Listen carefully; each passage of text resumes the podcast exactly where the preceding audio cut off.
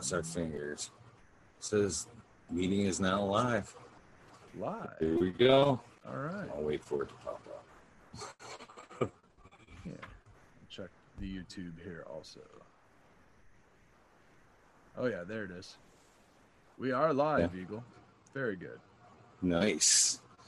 Hi, I'm Eagle, Eagle Gardens, Eagle Gardens One on Instagram. This is fucking talking big old blunt. And what I do with this is I put like half of my material in there, and then I'll take some of what you would call the festival hash. Oh. And then I just kind of like sprinkle it through there in the middle. And then uh, I go ahead and top that, you know, pack it right in the middle of all that shit.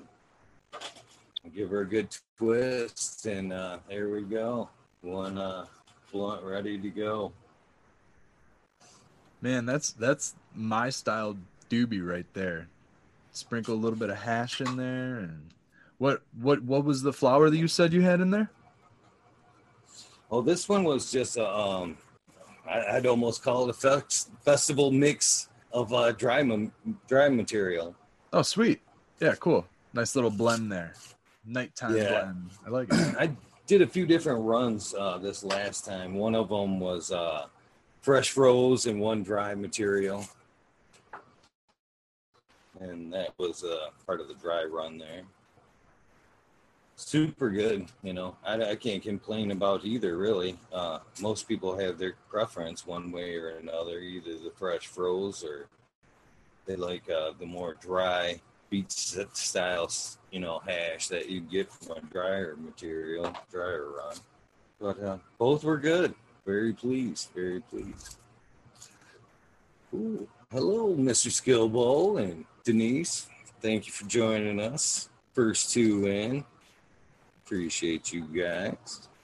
So, Red, uh, you about ready to uh, tell us the Red Setter story? I'm dying to hear a little bit more about you. I've been, heard bits and pieces, of course, you know, on the show. But man, I am super stoked about this. I, I'm not even like just blowing smoke here. You know, I there's just something about you. And uh, go ahead and take the second to, uh, you know, tell everybody how you can find Red. I mean, if they don't know how, where about you yet, then they should. So uh, tell them how to find you, Red. Well, I'll start with uh, you can find me on Instagram mostly. Uh, I'm Red Setter Farm at Red Setter Farm on Instagram. I'm also on uh, Sunday nights live with the Bro Show, Michigan Bros Grow Show, which is really awesome to be a part of that whole that whole team. The live show with you there, Eagle, and uh, the, Great- the whole crew, crew. and Sequence, Scobo, Kate. We got Abolish Farms and Miss Cantaloupe Hayes and uh, everybody. Uh, man it's uh it's a wonderful wonderful thing that kind of brought me into the youtube uh universe this is my kind of first year of kind of being out putting my face out there alongside like with my garden and things like that prior to that i kind of had the you know old time fears of prohibition and things uh and really trying to be discreet but you know i am a legal grower now and everything that i do i keep myself within the the laws of michigan and i you know, so I feel a little bit more comfortable now being able to come out here and put my face out there. So I love love interacting and doing these kind of shows with you guys. Uh, we got the late sesh with Skilbo also that's uh, airing right now, and you know, I, I I really enjoy just being a part of this community. Um, I've I've been into cannabis damn near my whole life, you know, and aside from you know those toddler years, Right. you know. You gotta, yeah, man. you gotta have some clean years, I guess. Yeah, I know I, I started early on, that's for sure. And I think I don't even want to say how early, but it was, it was pretty early. But uh, yeah, that's awesome. Now I've seen your garden. I haven't seen it firsthand, but I've seen you know updates and everything. Your, your garden's on point, brother. There's you, should have been on Instagram and YouTube a long time ago, spreading that knowledge. I'm, I mean, for real, it's it's a nice setup you got going there. Uh, you want Thanks, to tell man. us a little bit what you got going in the garden, and or let's start on how you got you know to where you are. You know, let's Yeah. hear the journey of Red first, and then we'll talk about garden a little bit. yeah man you know cannabis and me we go back grade school pretty much uh it not so much that i was partaking or using cannabis in grade school but i was kind of educating myself about it i come from the dare era right? I have a gold medal that i got from uh interacting with the dare class and writing a report and my report got chosen amongst you know the whole fifth grade class or whatever it was and i got to stand in front of the whole school and read my speech about drug abuse and and the whole nine you know? Um since then you know i've always had a a understanding of the complications of addiction and things like that. Um my family uh i've had um family members with uh you know even myself issues with addiction you know just along alcohol drugs it doesn't matter. It's throughout the whole family you know throughout just about everybody has a little something that they're working on you know um and and learning that as a as a young adult you know growing up um through my teenage years and things like that i i had tried a handful of things i tried alcohol i tried cannabis and things and the cannabis just didn't really fit the description of the what I learned in dare class, right? It, it really didn't fit these descriptions. So I wanted to educate myself a little bit further beyond fifth grade, sixth grade. I never even tried it, but I wasn't against it. I I don't know if I was a proponent at the time, but I was interested in like the colorful art aspects. Um, I was always into things like Alice in Wonderland and stuff, and like the hookah smoking caterpillar. I always thought I never really had a bad vision about like hookahs, pipes, and bongs and things like that. So when I first walked into a head shop as a young teenager, it was a different culture that kind of like grasped me. You know, it was I don't want to call it like the head shop culture, but it almost seemed to be uh, it, a little more free than like the restrictions that I had grown up around. You know, um, just I don't even know how to describe the freedom that it appeared to have, but it was just like it, it had like you know profanity on the t-shirts and things like it was just a different type of a culture in like the head shop realm and then from there it was like oh um it, you know you, you run into people and they're nice uh so I, I enjoyed the culture just being around people who smelled like cannabis and things like that well bring it into you know my later teenage years i had actually my first time trying cannabis was by myself I was curious. I never got peer pressured into cannabis. Like I said, I had done my research for a few years, you know, looking up like what is this plant? What was it used for? Why is it why is there a prohibition? And you know, I the I kind of had the internet. I kind of had access to the internet. I, I want to say in my teenage years, I definitely had access to the internet. So I started doing a lot of research, you know. So, anyways, get into me actually trying cannabis, I was like, you know, this isn't like alcohol. I'm not drunk. I'm not getting a hangover or anything. This is kind of cool. So yeah, recreationally, when I was a little bit younger, I felt that it helped me focus when I was doing things like skateboarding, BMX biking, snowboarding, rollerblading, helped me focus on my studies when I was doing homework. And I, I, over a period of time, just kind of learned that this was a, it, it wasn't detrimental to my lifestyle. It was actually helping my lifestyle in a lot of ways. I was feeling more artistic. I was feeling more open to being social and things like that. Um, I've had a handful of bad scenarios where like uh, close family members and things like that have, have passed on. And, and so I was really reclusive for a while. Uh, cannabis kind of helped me come out of my shell, so to speak. Um, you know, in, in that whole thing, just the whole culture behind it. I, I always just never really looked past it um, or or down on it or anything. Even like I said, when I was younger, coming up, um, I I had a direction that I was gonna say, and I totally spaced out, which I guess is another little caveat of cannabis. Um, narrowing down these different types of cannabis, uh, stimulating, um, you know, the kinds that might help get you off of prescription meds or get you off of alcohol, which might be considered not a depressant but more um, relaxing. Um, cannabis helped me, you know, look look through what was going on all around me. You know, it helped me like almost re re remember what I had learned about, you know, through like addiction training and things. Not not necessarily dare class, but I had done other uh, addiction trainings and things like that, you know, through like um uh like losing jobs. I've lost a couple jobs due to like cannabis use and then I had to go through like employment assistant programs, go through like outpatient rehab just to kind of keep you know the the license that I held for employment, um, things like that. So I, I went through and kind of reflected on addiction training and realized that cannabis wasn't an issue.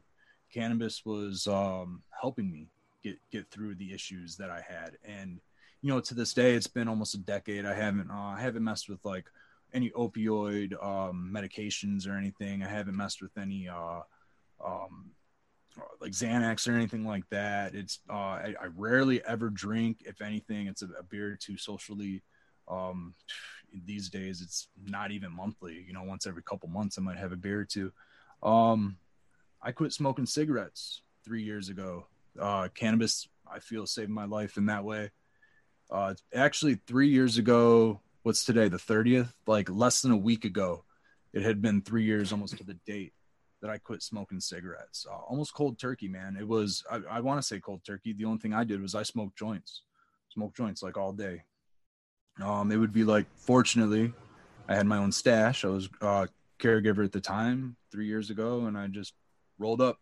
Like you said, you just had some shake laying around. Anything that wasn't that potent, and I could just smoke it all day and not be on my ass. I was smoking leaf, uh, like trim, and just making cigarettes basically and that was my get off of nicotine go to you know um yeah man and and that pretty much gets me up to here you know uh cannabis has just really been a lifesaver for me and and to a lot of people that i know um you know it's been a it's been a rocky road here and there. Uh we've I've lost uh friends and family along the way and and cannabis helps me it helps me like get through these rough and rocky times for the most part because I I think and I dwell and uh you know cannabis is great man. It really is.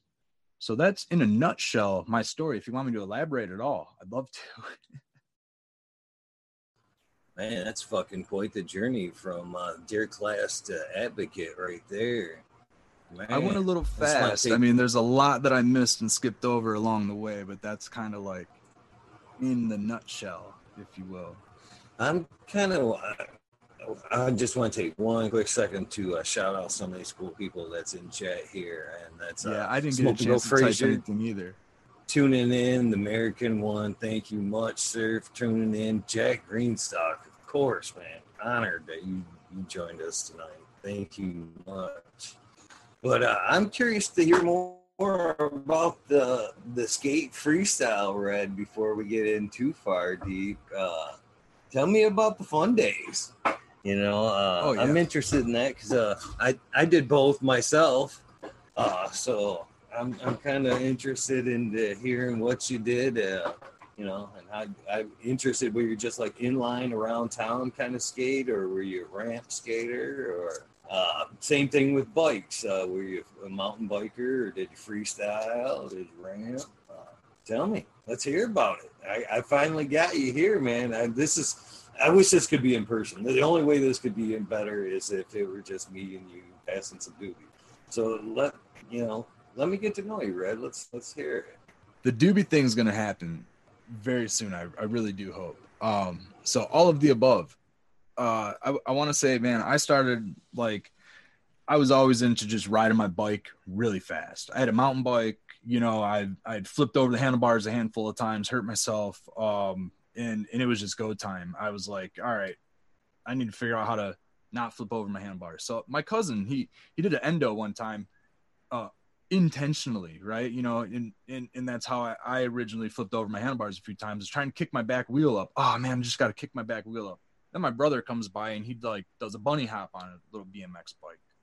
So I went from the mountain bike to the BMX bike via my my brother. He kind of hooked me up and sent me uh, his old BMX bike that he had that I was just infatuated with. I was like, oh, this thing's cool. Didn't have pegs or anything like that, but it was like an old BMX bike like from the 80s. I want to say it was BMX brand or something like that. But anyways, uh, long long story short, I was really in. I kind of got into BMX riding. My dad worked for a Ford Motor Company, and he like worked around lathes and stuff. And he actually made me some pegs one time, and I put those on my bike. And then, uh, you know, a few years of BMX riding and building like boxes to like grind on and building some ramps to jump. And uh, I, I, lived on a cul-de-sac at the time, so not a lot of traffic. And I just had my ramps were just out in the in the court all at all times, uh, and and I'd have a nice, awesome spot to like launch and land on. And so, um, one of my best friend, well, actually, my best friend, my best man, he's standing up at my wedding. He's been uh, uh, like a mentor to me through cannabis and everything. Uh, this goes way back to when we first started like hanging out. We both uh, really got into BMX riding and then uh, rollerblading. And rollerblading came on and it hit really hard through he, myself, and, and a lot of other friends that we had just really got into the rollerblade scene. We all had like K2 backyards and we were all riding with K2 rollerblades and stuff not really so much into skateboarding. Uh, we had a lot of other friends that were into skateboarding, so there was never any prejudice amongst like our groups. We all just went out and skated together. Uh, we would go hit up the local like bank that had like this awesome ledge on it, and we would we would skate for hours and hours and hours all night, you know, until the cops would kick us out, and then we'd come back the next day and get kicked out. Uh, you know, cannabis through that whole time frame, it just helped it helped out the times, you know, it helped out with focus. If you fall, you didn't really hurt yourself too much. But, you know, kids and we were kind of getting high and, and going and, and playfully skating around. And, you know, what I always enjoyed, and I'm going to get into something else like snowboarding, was you catch a little buzz and you smoke something really heady. And, and there's not a lot of people around, right? But there's a lot of nature. You're up in the mountains and you're snowboarding. And that's when, like, cannabis and extreme sports, if you will, like really hit. And I really like, I started getting into just like street riding on my rollerblade, just riding my bike down the street and smoke a joint and just go for a long ass ride. And I mean, a, next thing you know, you're miles away from home and cruising around. And I don't ever want to say I ever put myself at risk or anything because I always knew my surroundings. Um, even as uh, you know, a teenager and things like that, we were always with groups, groups of kids, and you know we weren't we weren't spray painting anything. We weren't uh, throwing rocks at windows. We were just looking for like the woods you know we'd go and we'd trail ride and stuff all the time. I mean metropolitan detroit there's not a lot of big parks or anything to go do that. At the time there weren't skate parks. Um, the only skate park that had gotten put in was like after i even graduated high school and then i worked at it for many years which was pretty cool. Um, but that was the only skate park that we had around, like within, you know, you'd have to drive an hour to go anywhere to stay out of trouble, right? Now there's skate parks everywhere, which is great. And, and I think that's like a, an awesome thing. And you go to these skate parks and you don't see kids sitting around smoking weed or anything like that all the time. They, they do that shit in their privacy, though. And nowadays it's probably like vapes and stuff. You know, I don't want to like, I don't want to like, you know, kill the situation, but I mean, you know, it's it's still going on and I respect it, you know, because I I I don't want to say that like I think that kids should be partaking in cannabis, but I know that it happens and at least they're at escape something and not off doing stupid shit, right? That's how I looked at it when I was a kid. Um, but yeah, I mean, I don't condone like drug use, cannabis use, or anything like that unless it's really medicinal. You know, this is me coming from a an older adult now where I can I know I know of the the risks, right? You know, you're not fully developed until you're 25 years old, right? Your brain at least isn't fully developed. So these are things I think about now, but when I was younger, it was it was more for the and you know what? It, maybe it helped alleviate a lot of like the stress and of the risk. I had gone skydiving. Um, I was always just into like extreme sports and things like that. And it's funny because now I still smoke cannabis, but I'm I don't I, I won't jump out of a plane again. I'll tell you that. I won't do it. Like Oh man, I was just getting ready to ask you if you would with me because that's one thing on my checklist I haven't done yet. And I'm looking for somebody to do it. And I'm sitting here listening to you going, God damn, I'm liking Red more and more, man. We have a lot of shit ton in, in common. You mentioned the parachute jump, and I'm like, man, this would be a great bonding experience right there. It would. It, yeah. it is. But anyways, man. I didn't it mean- really is. No, don't. I, I'm glad you like kind of stopped me. I didn't Why wanna, wouldn't like- you go? Let me ask down. that. Why Um, wouldn't you go? I- was it just a fear or a lockout? Yeah, so I don't know, man. Like I ended up getting um like in my mid 20s and things like that. I, I some whatever happened happened, you know. I don't know what it was. If it was uh whatever kind of trauma had happened in my mid 20s where I just have this anxiety. I um well, I'll tell you I'll tell you a lot of it that had happened was I was having like heart palpitations. I was drinking way too much Red Bull. Um, I was drinking way too much caffeine. This is 2010, I want to say. Uh, I'm, I'm also a DJ. poison. What's that? Man, that Red Bull poison. Yeah, yeah, absolutely. And I had been drinking it and go back to the skater days when I was working at the skate park and things like that. I mean, we'd we'd skate all we'd skate till four in the morning, you know, and we'd stay at the I had keys to the skate park. We'd close down the skate park, we'd keep the lights on, and we'd skate till four in the morning. We'd pull people's cars in there and jump over cars and stuff. We had a blast, man. How cool. I a lot of Red Bull at the time, you know, when I was I was younger. Uh, I, I actually want to get into something else uh, beyond this too, if, if we can. Uh, if I end up remembering, um, just about random substances that are out there. But anyway, so Red Bull, right? I'm a young kid. I'm 18, 19, not even 18, 17, 18, 19, seven, eight years straight. I was drinking Red Bull. Um, I was heavily addicted to Red Bull. I would drink like uh, maybe a half a pot of coffee in the morning. And this is like now that I'm in my like early 20s. I'm working in a restaurant. I'm working until four in the morning in the kitchen. Um, I, I go into work, you know, prior to work, I'm also a student. I'm drinking coffee at school. I'm drinking Red Bull at school. I, I'm working till four in the morning. I'm drinking two, three, 23 ounce cans of Red Bull. Um, I became a DJ. Now I'm DJing uh, these events, and I'm actually DJing this. Uh, like it was, it was, it was just a party, man. It was like a 40 year old birthday party at a hall, and everybody's doing Jaeger bombs. So I'm doing Jaeger bombs. I'm like 24, 25 or something like that. Doing Jaeger bombs with everybody. This is like 2010. Uh, I'm supposed to go down and go DJ a house party downtown Detroit with my friends.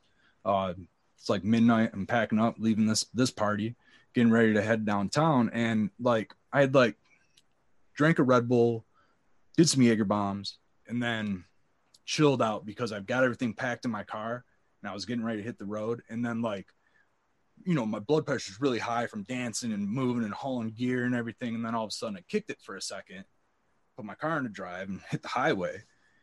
When my blood pressure and everything kind of came down, I felt like somebody rocked me in the chest like four or five times. And I scared it scared the shit out of me. I got really kind of dizzy and I didn't go downtown. I called my friends and said, I can't come party, I can't DJ, I gotta go home um, kind of scared the shit out of me for a little bit. And I was like kind of short winded, um, not really sure what had happened. You know, was it a palpitation? Was it a heart attack? I don't know. I was not really the kind that likes to go to, doc- I hate to say that I don't like going to doctors, but I don't like going to doctors. So I didn't go to the doctor. I don't either. Don't feel bad. Yeah, so I, I didn't go to the doctor. It had been a while, but I did quit the Red Bull. And that was, dude, I'll tell you right now, it was like December 4th to the day, um, 2010. And I haven't had, I haven't touched Red Bull since.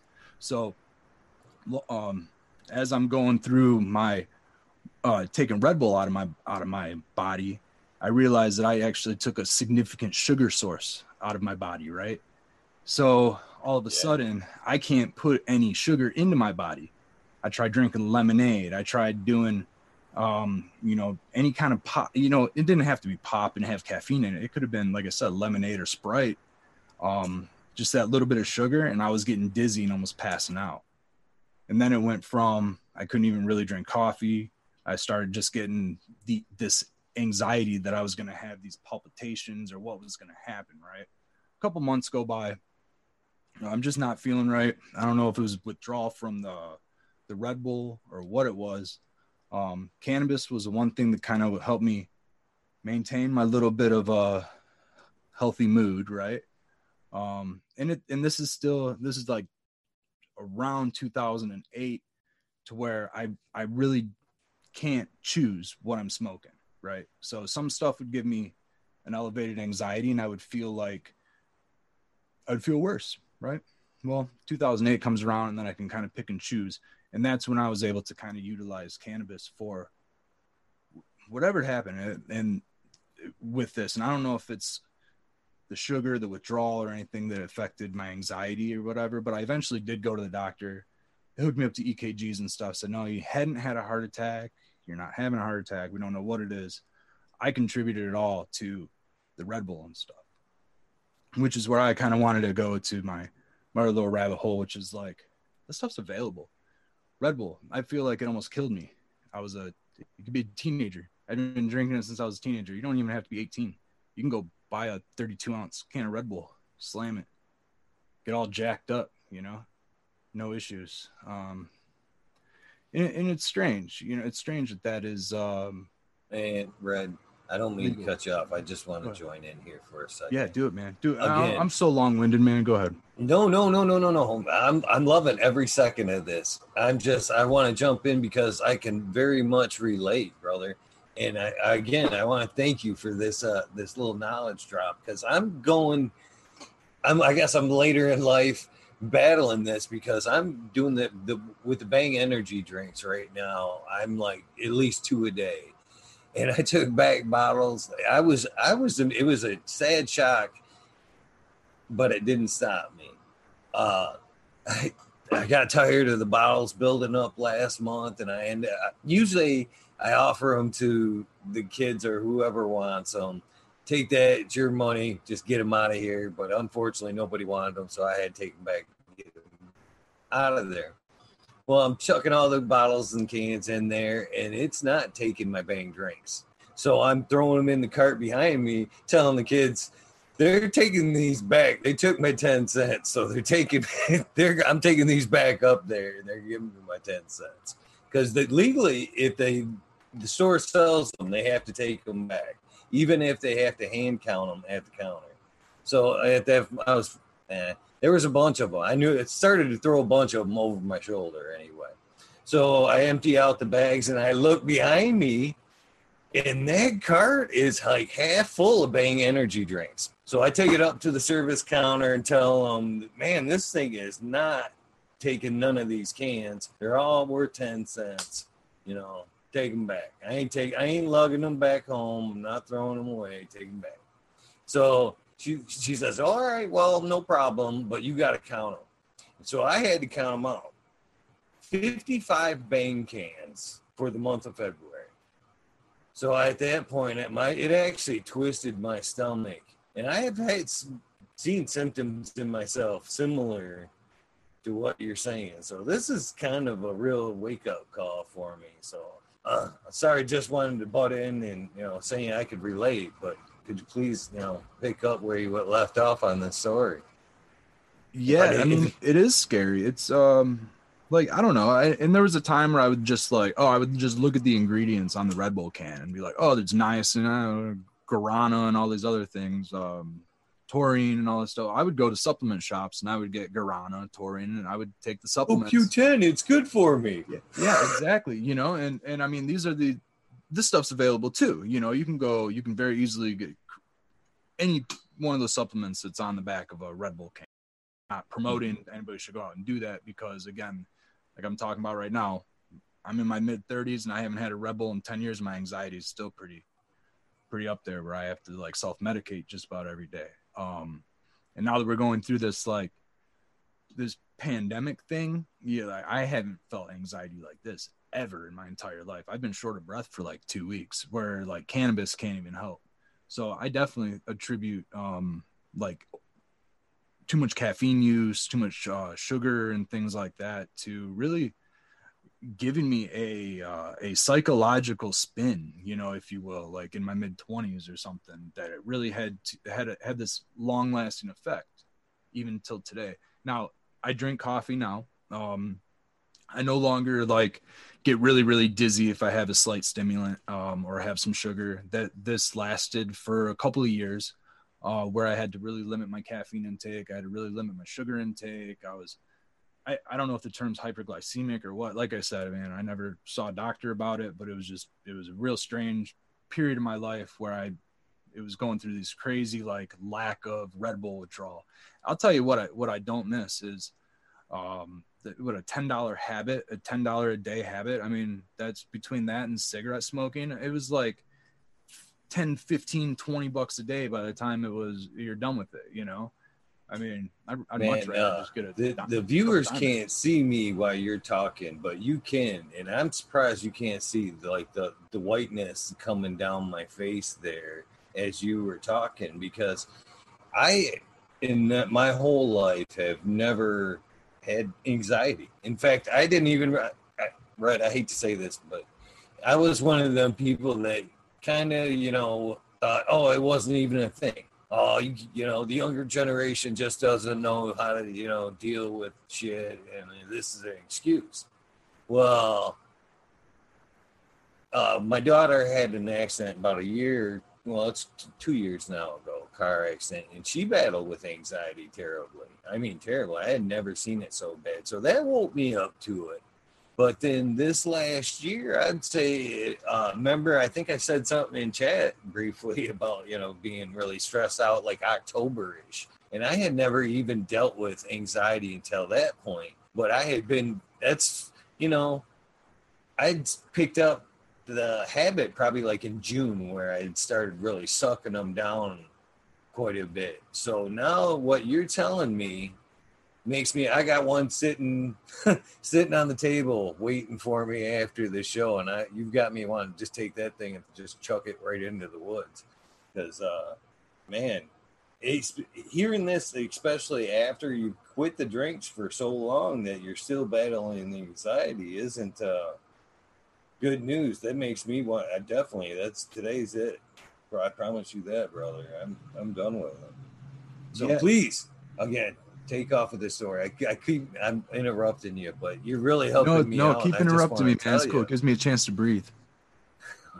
But anyways, please tell me. Pick up the red story. Yeah, man. Um, yeah, I don't want to go down that rabbit hole too much, just because um, I want to I want to keep it positive and uplifting. But uh, yeah, the I don't know. Uh, it kind of helped had me change my my views on a lot of things. Um, one of them was mental health. Um, I I realized how fragile the mind really is when when you're just putting supplements in your body, when you processed sugars and all the caffeine, you know, whatever it is, any type of stimulant, ephedrine or whatever you're using, um, it it has these, yeah, these dip, it messes with your mind, right? So, as I started learning about how plants uptake nutrients and became a, like more involved with cultivation, um, I learned that like cultivating plants is very similar to cultivating our own bodies. I learned that we process foods in a very similar way that pro- plants process and uptake nutrients. Well, we don't process similarly, but we require certain nutrients, right? And an overabundance of other maybe bad nutrients, things that you shouldn't have, can cause a wary effects. You know, it's very easy to stress kill a plant. It's very easy to stress kill a fish. It's very easy to stress kill just about anything. And stress is like stress is like the the most deadly thing that you can come come in contact with, you know. Um and some of the easiest ways to stress out your body aside from external factors are internal factors. You know, if you can't con- like you can control what you do on a day-to-day basis. You can control like who you hang out with. If you're hanging out with stressful people, you can avoid that situation. You can avoid certain stressors. But depending on what you're putting in your body, you might not be able to avoid those certain stressors. And that's basically what I was getting was I was putting stressors in my body, you know? And um yeah, so I'm I'm glad that that I got out of that that system. Uh, I still think about you know, I'm I'm still I'm not like 100% like uh healthy um like I eat junk food sometimes, man. You know what I mean? I'm not always just eating only out of my backyard. I'm not only eating unprocessed foods. I definitely eat like a processed chicken sandwich if if that's what's for dinner or something, you know. Unfortunately, our food system most good foods are really expensive. Like unprocessed foods are really expensive. So a lot of times, you know, if you got a budget of like 20 bucks for the week to go get yourself food, you're probably going to try to maximize that, get yourself a whole bunch of probably processed foods, fake vegetables or whatever it might be just to kind of get through. Uh, so I, I mean, I, I, I getting in my later 20s and stuff, I really started seeing all of this and thinking about all of this stuff. And that's, that's when I realized I've just been like destroying my mind with all of this like fake nutrition that I've been feeding myself. So, you know, getting in my like now I'm in my 30s and I'm in my mid 30s. Um, I had been trying to eat a little bit better. I had been trying to like pull fast food and things like that out of my. But that's another thing that I I attribute to a lot of like my anxiety is just the amount of like I was I worked for a I'm gonna call it fast food company. It was basically like uh, it, it was Buffalo Wild Wings. I worked for Buffalo Wild Wings for years, and I call it fast food because there's like nothing that is made in house. Like everything comes in bags, everything's pre-made, ready to rock. There's not one dish that takes more than like three minutes to cook. I mean, even hamburgers are pretty much like six, seven minutes tops, frozen, everything. So, um, you know, I was eating this uh, beef tallow fried food. Like even if I thought I was eating French fries, and I'm like, oh, I mean potatoes. No, it's cooked in beef. Like you're actually eating beef like all the time. Even when you're eating chicken wings, you're eating beef fat. So there's a lot of that going in. And I realized that I'd worked in this. I'd eaten Buffalo Wild Wings for I don't know ten years, probably straight. Um, and then I was also eating other bad foods for a long time. Anyway, man, that's another whole rabbit hole to get down to. Um, but getting out of that like lifestyle, uh, I don't even want to say service industry because there's a lot of excellent restaurants you can eat every single day at and and like be really healthy. It's just unfortunately like deep fried foods and things like that. That stuff's gonna mess with your mind, and I think that that also contributed to my anxiety now. So I don't want to just say that it was like only sugar, only Red Bull, because I really ate like crap for most of my life, you know. Well, I don't want to say most of my life, you know. When I was under the supervision of my parents, my mom used to make really good dinners. Uh, once I got out on my own, you know, between like the years of like 17 and God, man, I don't know, maybe a few years ago. So, I mean, a good 15 years just ate like garbage, you know. So, all that stuff affects you mentally. Um, and so that's why, you know, for most part, I, I self medicate with cannabis. And nowadays I'm eating my cannabis and stuff because it helps it helps me function better. It actually helps I can tell that my body functions better, you know. I love the feeling of edibles, the, the goodness it makes me feel. And in fact, I don't mean to change the subject of edibles, but uh, this in particular round of hash, I don't know if it was um, the mix of the strains or if it because uh, it sat around for a minute dry in you know in a paper bag all folded up. And uh, i don't know if it was the you know thc molecule had broken down the chain some and that's what it is but man, this stuff you you know you add this to a little bit of a joint, and it is you're feeling it in your body, and it's not like the normal hash where you're like zoned. You know what I'm talking about? It's all in your head. Most hash does give you a nice you know body buzz, but this in particular one has been like uh, man, almost like an aspirin. It's you know it's been a pleasant buzz, but more all moreover, it's just been. uh a great body relaxer. Overall, just nice. That's why I told Skillbo I wanted to save him some because I know his back problems. But uh, is that something you've experienced? When do you? How do you run yours? Because I know you use material. Is it usually dry or is you do fresh?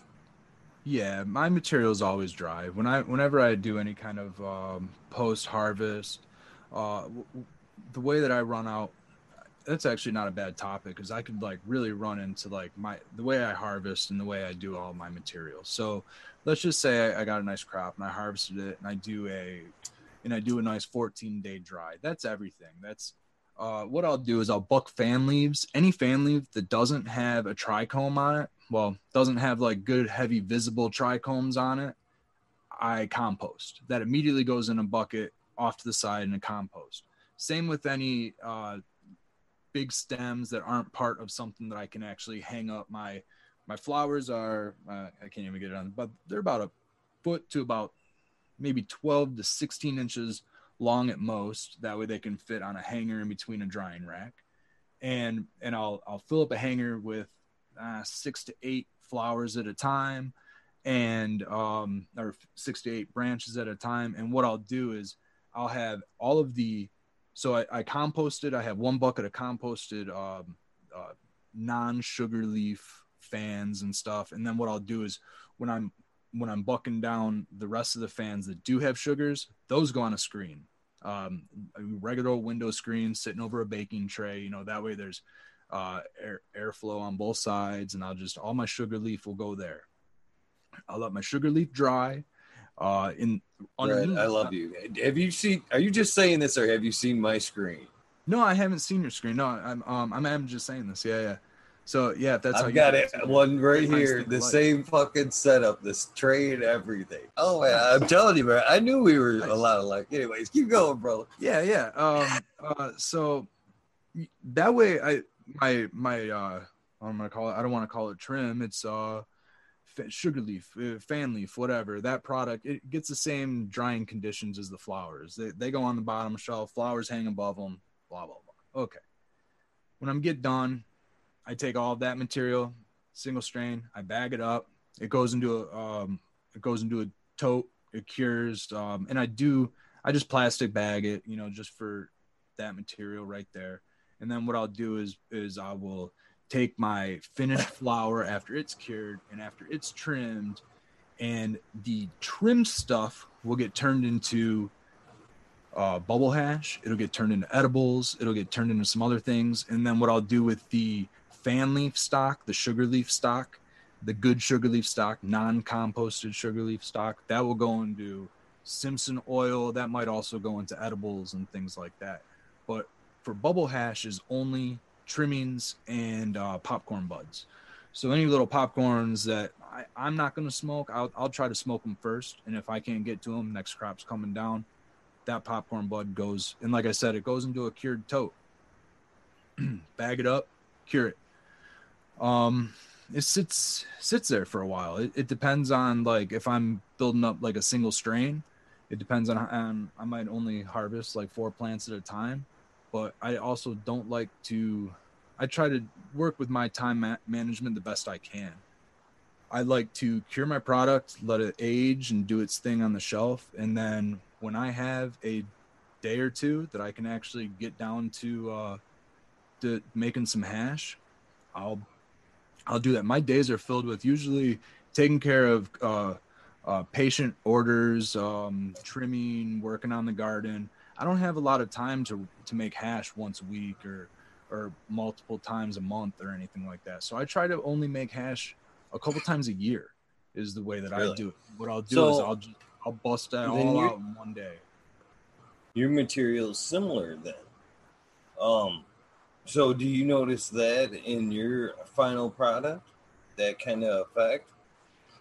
like yes and no. Like it's uh, it'll buzz. really be homogenized. So yeah, definitely get like a heavy body load, but there will be some aged and some newer that kind of it all homogenizes itself. And then what'll end up happening is it'll all eventually be aged as the hash, but it'll be homogenized and like you know some of the some of the trichomes are six months old some of the trichomes are six weeks old you know it just all depends on on how much of whatever crop i was able to get to. But i rarely will take six different strains and just blend it all together and homogenize the the strains. I like to do single strains I do that all the time. you know. I and i have and i have like blended and, and stuff like that. But at the same time i'm also making my hash as a way of just preserving all of that other material and turning it into a smokable product uh, or an edible uh, precursor type of a product.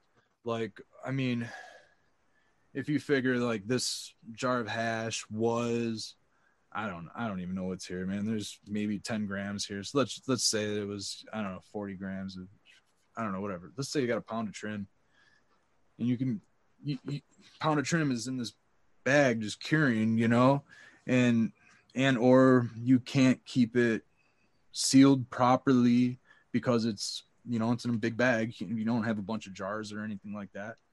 Knock off all those trichomes, turn it into some hash, you know. And I and I like to do like I call it totally full spectrum, where I I, I really whip whip the hash. I'll I'll break up the hash or I'll take all my trimmings and I'll really break them down and I'll try to get some of the plant matter and get it into some of my hash because I want to utilize the a little bit of the the plant matter for if I take my hash and I make edibles with it and I toss a little bit of hash in in my frying pan, you know, some coconut oil and cook some dinner. I got a full spectrum meal right there, you know. So I try to and I try and then it'll add to like the overall yield of it, but yes, it's going to decrease the potency of it.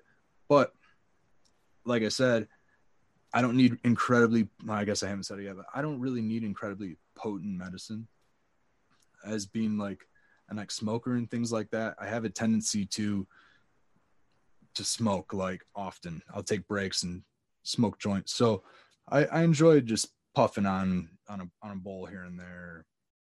It helps keep my, my, my fix, you know, if you will, helps keep the, the urge to want to go grab a pack of cigarettes or something, which I, I don't have any urges to smoke cigarettes at all. I personally don't even understand how I smoked them for so long these days.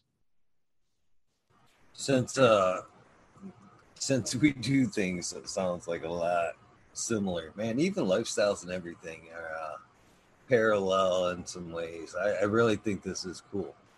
But uh, do you ever, uh, before you're ready to make some hash there, do you ever dry sift that a little bit? Because that used to be uh, my pre-step for the dried material that I had was uh, let me grab it because it's right here, and you can tell I ain't bullshitting you. Uh, uh, here's my screen. You know what I'm talking That's about nice. right here. Did there's you make Gordon's, that right there? of course. Uh, there's a Gordon's food tray you know, uh, one of the big uh, aluminum ones.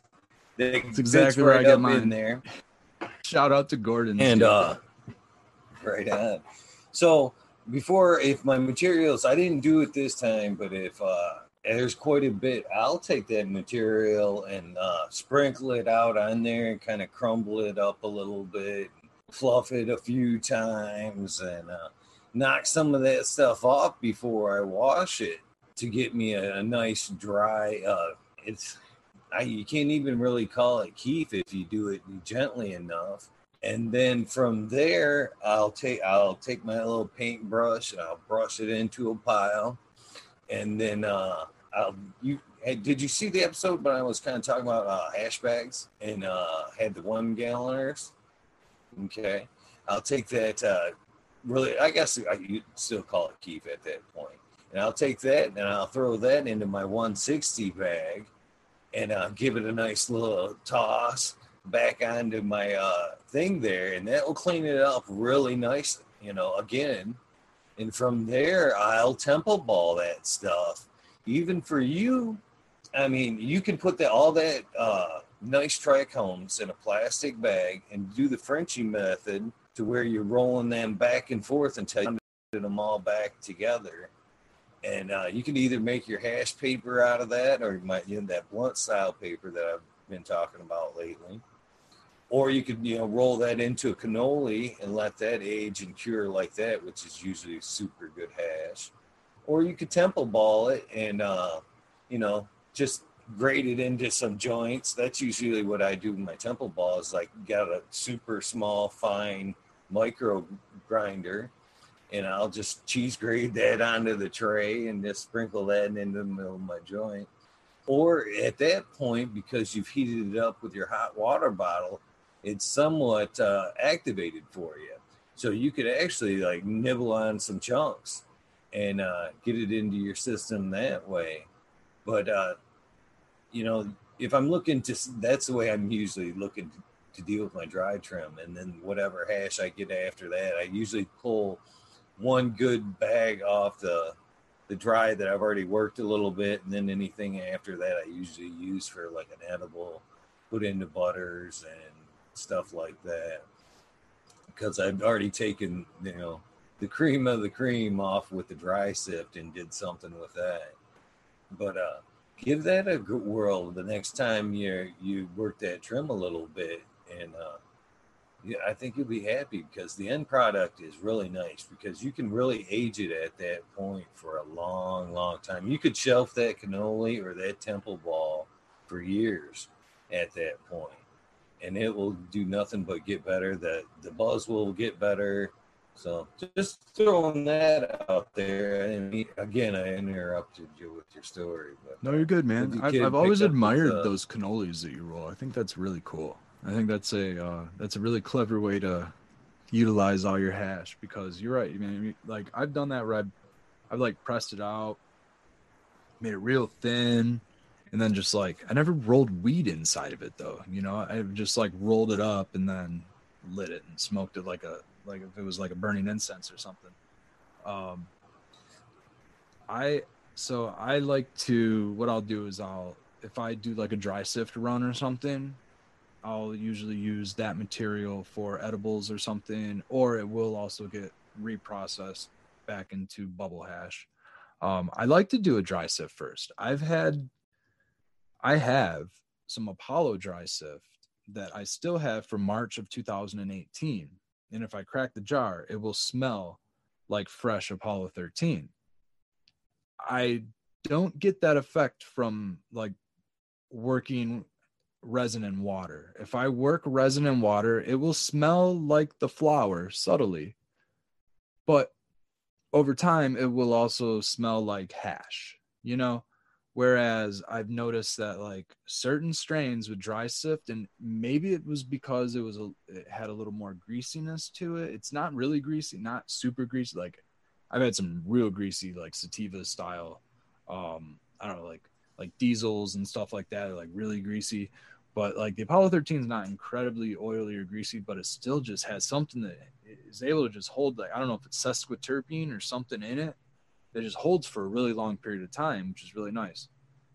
I've I haven't directly washed the Apollo 13, but there's other strains that I have done the same thing with, like uh, Death Star, for example. Death Star uh, dry sift holds the same Death Star smell for a very long time, whereas the hash will kind of get a little hashy.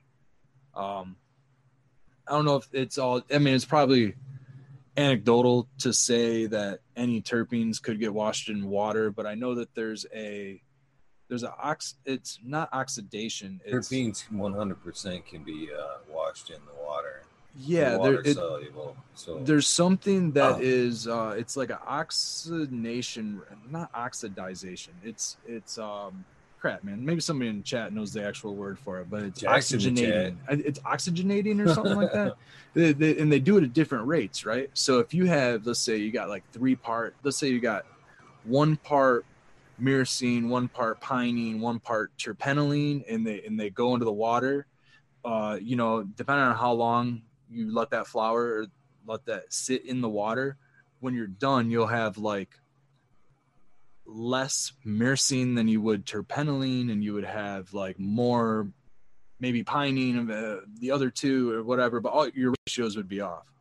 Here we go. Uh, Jack Greenstaw yeah. saying that some are water soluble. Yeah. So thank you, Jack. So like, yeah, you know, and and like I don't want to go down like the whole rabbit hole of calling water, you know, the salt and you know, you put a put a penny in water over time, you know, anything's going to dissolve in water. So um but again we're talking about time we're talking about temperature and things like that. I prefer to just like that dry sift man like you're talking about it. Just knock off the resin heads in the air. You don't have to use any anything. You don't have to go out and purchase ice. You don't have to do any of that stuff and you can get a really gnarly yield off of it and then you can take the rest of the product and go turn that into and you can refine dry sift too. You can run it through a smaller bag. You can do like the static tech where you can like run like certain types of cellophane or like I don't know CD case or whatever you want to do and get some static on it and you can pull your resin heads and really purify it that way. I mean dry sift's really cool. Um shout out to Bubble Man, dude. I I mean I I would be He's uh, killing it. Like, you know, and he came back and everything, which is really awesome. But dude, shout out to his old, old videos. Like when he was doing stuff with like a shout out like Remo and all those. You ever watch all those dudes back in the day when uh Bubble Man would do like uh stuff with Remo and a couple other dudes that he had, and they would just get out those just like that tray that you showed, those big silk screens and stuff, and they would just get them out and they would run. They would card the hash and stuff. And I mean, I remember Colorado's watching that stuff like 10 years a- ago. shout out to that cat. Makes a nice metal set. If you're ever looking for a set, I mean, they're all metal, the frame and everything. Nice set. just before like Amazon stopped uh, doing a bunch of prime, I was actually in the market for some, and I was kind of browsing and seeing where I could get them. So I might have to try to find a better, a, a, a better. So uh, you've struck my mind in a few spots here.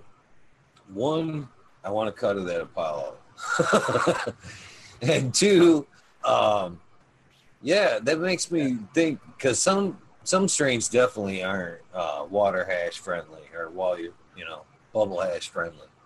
So what a better way to if I wash a strain and it doesn't yield well, then I'm just now thinking uh, maybe because I don't do hydrocarbons or nothing like that, and Mhm. I'm always leery of sending it off because I'm always thinking, man, I get the back end of that run.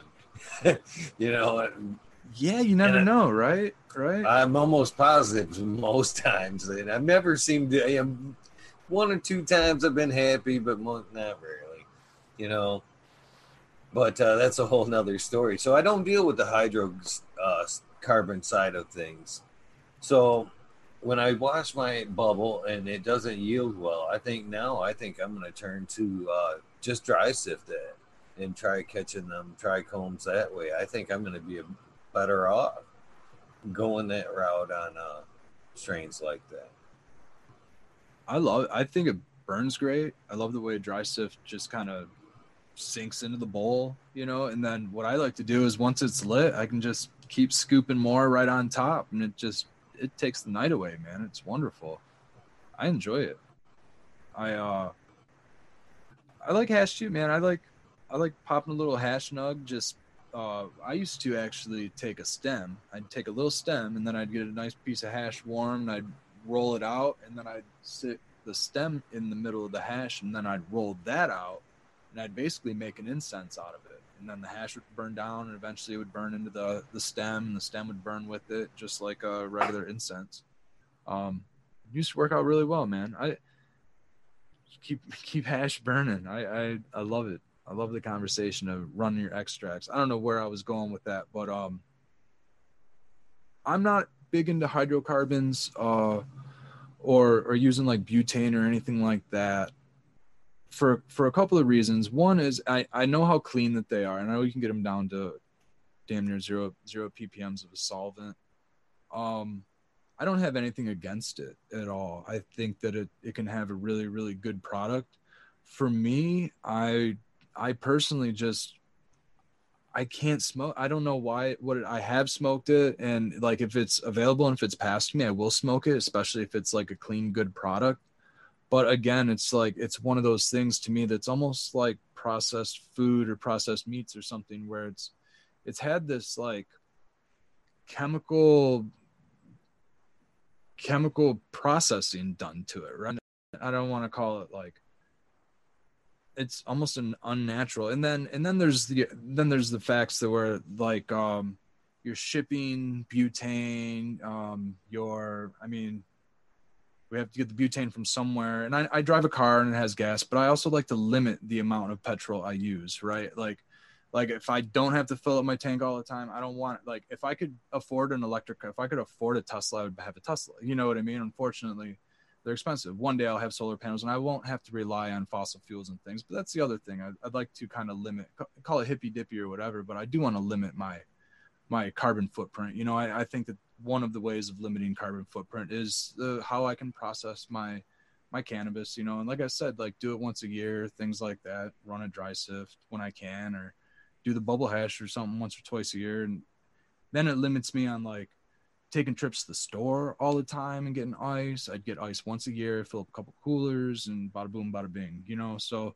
those are just some of the small ways I like to just kind of minimize my my efforts and carbon footprint. You know, and I don't want to say anything bad about uh, hydrocarbon or blasting or anything. It's just the reason that I don't do it is more more of those. You know, I, I think that good product could be made out of. I'll it. say something about it, and if you're gonna send it, if you're gonna try that, please send it to somebody that's knowledgeable and uh, or and licensed. Let's we're in that day and age where you can send it to somebody that's just licensed. Don't try that shit at home. I I can be uh now looking back, I can remember the you know the good old days when the tech was coming around and my buddy coming around with his stuff and a case of butane and blasting that shit in my garage without no fucking windows and shit open.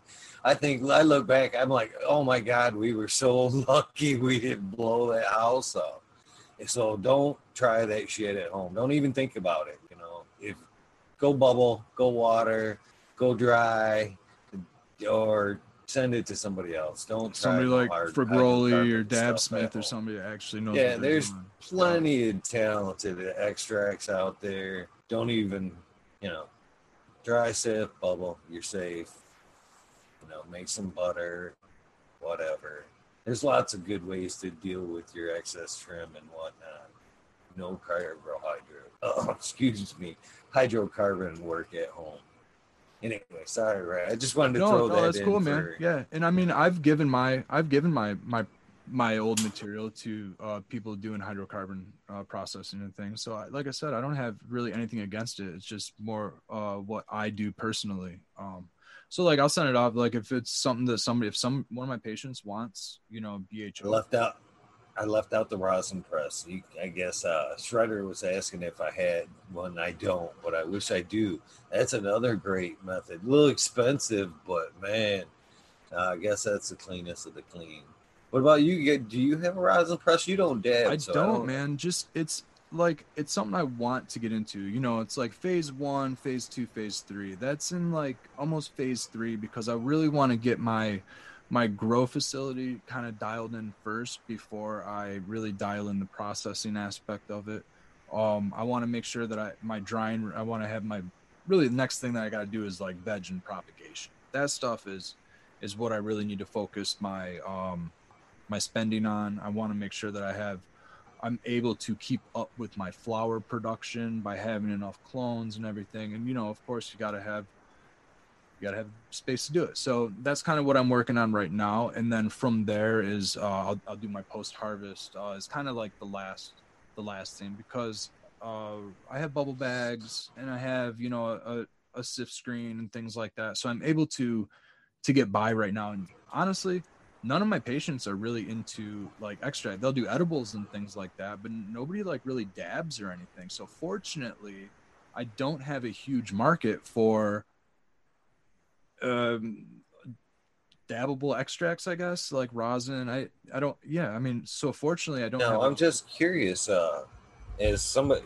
as with somebody with anxiety, how do dabs treat you?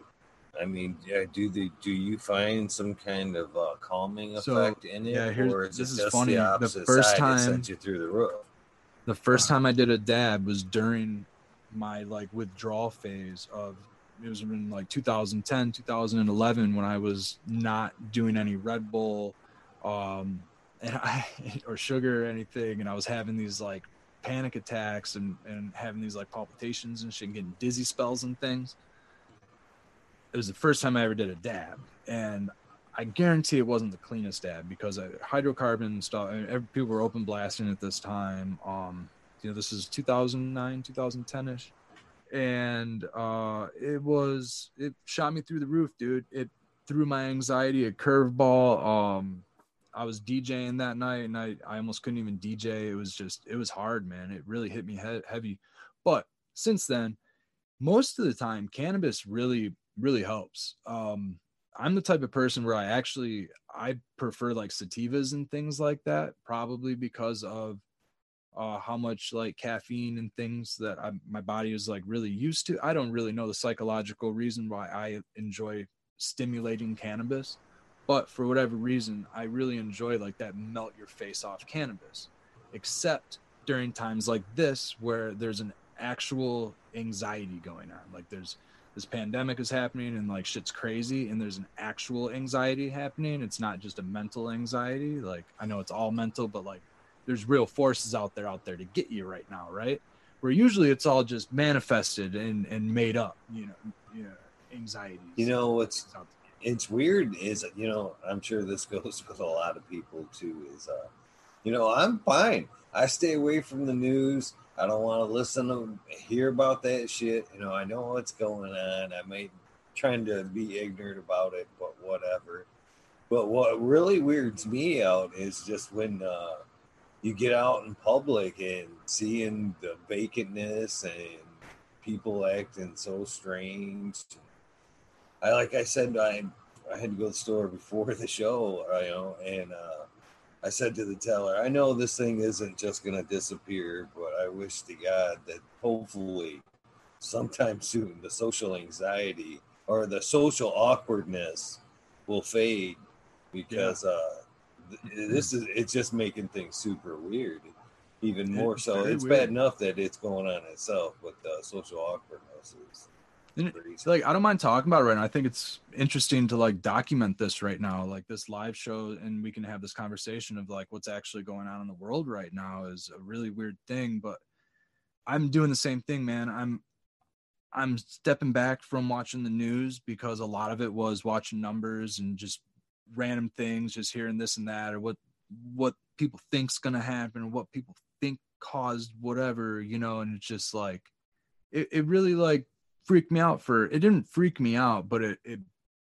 boosted just the level of thought that I normally would do in a day times a million. I my thoughts just went through the roof, you know, who knows. So anyways, being a ex-smoker of I don't know how long I smoked. I smoked cigarettes for 20 years. Um, I smoked two packs of cigarettes a day. I was a daily cougher. I mean, I had a hard time going for a run or anything. You know, I had a hard time rollerblading, snowboarding, any of that stuff. You know, I was a heavy smoker. So, you know, there's that that aspect of this is like, ah, you know, this is a respiratory issue. And so there's there's those anxieties happening. And then there's my uh my parents you know um my dad's in his 70s you know I, eh, I mean there's those my grandma's and you know 80 you know things like that. So you know i just have a lot of these uh, anxieties about going to see my family and things like that. So some of the face melting cannabis that i normally enjoy and that actually helps me get through the day and and usually helps alleviate stress and anxiety is not helping during this time. So uh, I tried one of my high myrcene granddaddies for for a few days, and it was more or less just making me myrcene uh, and the granddaddy kind of helps elevate more thinking uh, in my personality a lot also. So that wasn't helping.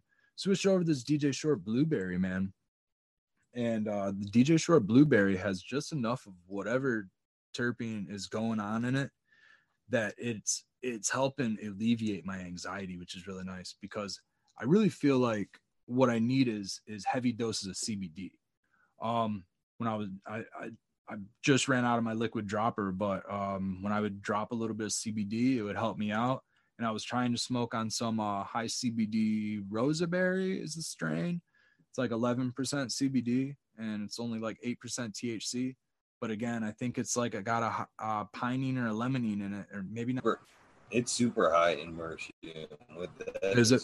One thing that yeah, it was uh, the biggest selling point of it was it was I can't remember exactly the numbers, but it was the highest strain they ever had for Myrcene. Really? So you may want to really? check into that one. Yeah, homegrown wonders.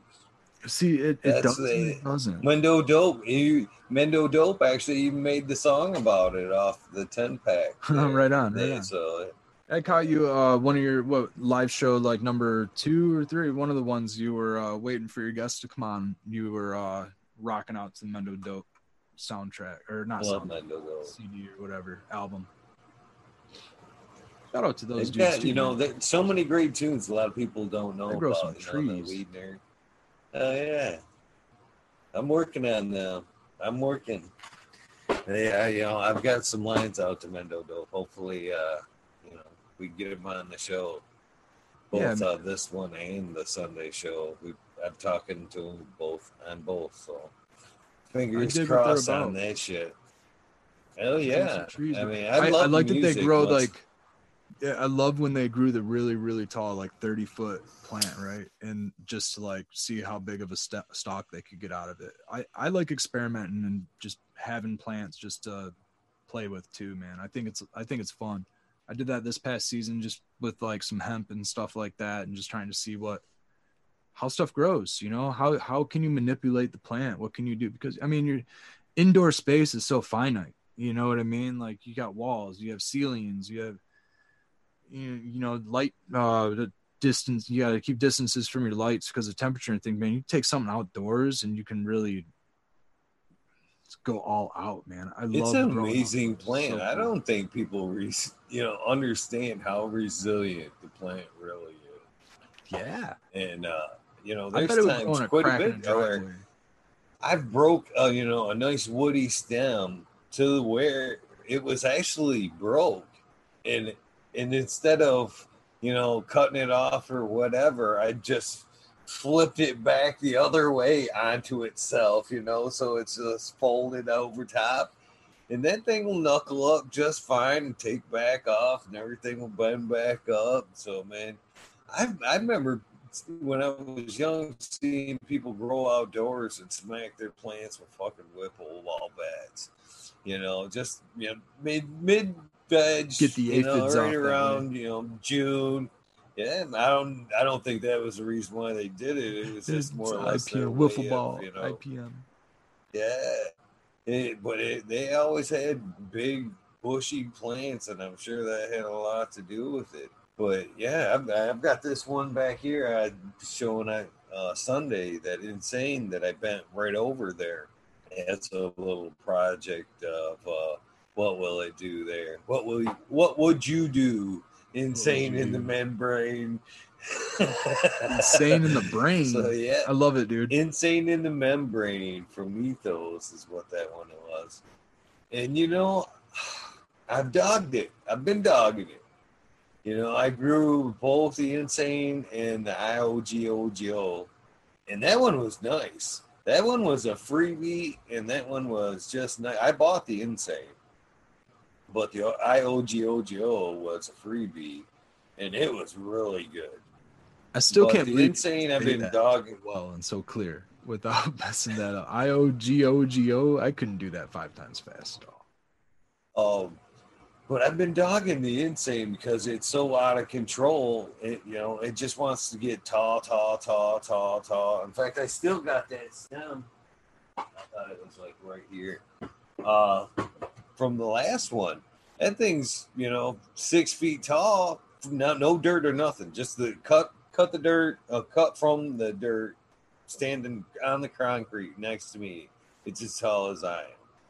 So I dogged it and I cut it. I've cut it so many times in so many different uh, stages eight weeks, nine weeks. I'm like, neither one of them were even close. You know, they was super terpy. Buds were big, but they were not firming up at all. Hairs were starting to turn red. In fact, I want to go back to you. I've said this, you know, a bunch of times.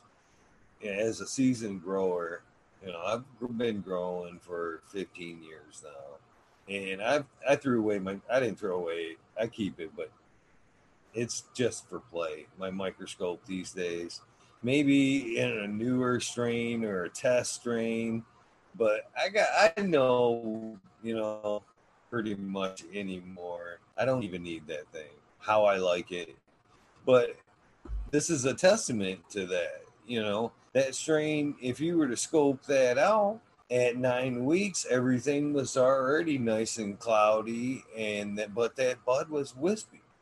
So to keep going, this one was harvested at uh, 11 weeks, and the buds are a lot firmer. Terps are a lot better. And I'm noticing I've got one right behind it that was a little bit more manageable under the LED. and uh, buds a little harder, and it didn't have to go the distance. So uh, right now, uh, I want to, I'm going to scrog this one out and uh, let it go under the LED. I think is where it's going to go, but I'm going to run it under a scrog and see what happens. So I don't know. I was ready to uh, Spartan kick it, but now that you know I I bent this one around. I bent not only bent it, it was four foot tall, and I bent it all around, and it almost and I spun it. I kept spinning it, so it looks like a globe. Yeah, I'm almost uh, just making something out of it. If anything, it's going to be a really, really cool structure. So I don't know. Let's see what happens. I, I used to always mess around with putting like two plants in, in one pot or like twisting stems or you know bonsai plants and dude that little that bending your plant in half technique that's totally what i do outside once like july comes around if the plant's getting taller than my than my fence i go about halfway down and i just knuckle it right in half man and it, next day it's like eh, you know perfect 90 degree out and i get a nice bunch of little tops coming up and usually it'll flower out really nice. But that's what I do to kind of keep the sight line off of my neighbors. Have you ever had a plant where uh, you've done the this? I want to call it a stake scrog, where you've noticed the plant is starting to get big. She's not really supporting herself so well, so you like put up four, and then you you know pull her down in each direction, and then from there you're like, I'm gonna start building a grid. So you start putting them, you know, horizontally there. Yeah. Next thing you know, you've got a whole. You've built yourself a whole scrog net out of you know bamboo there, and just. I've had to do it a few times, and it's they've worked out really cool every time.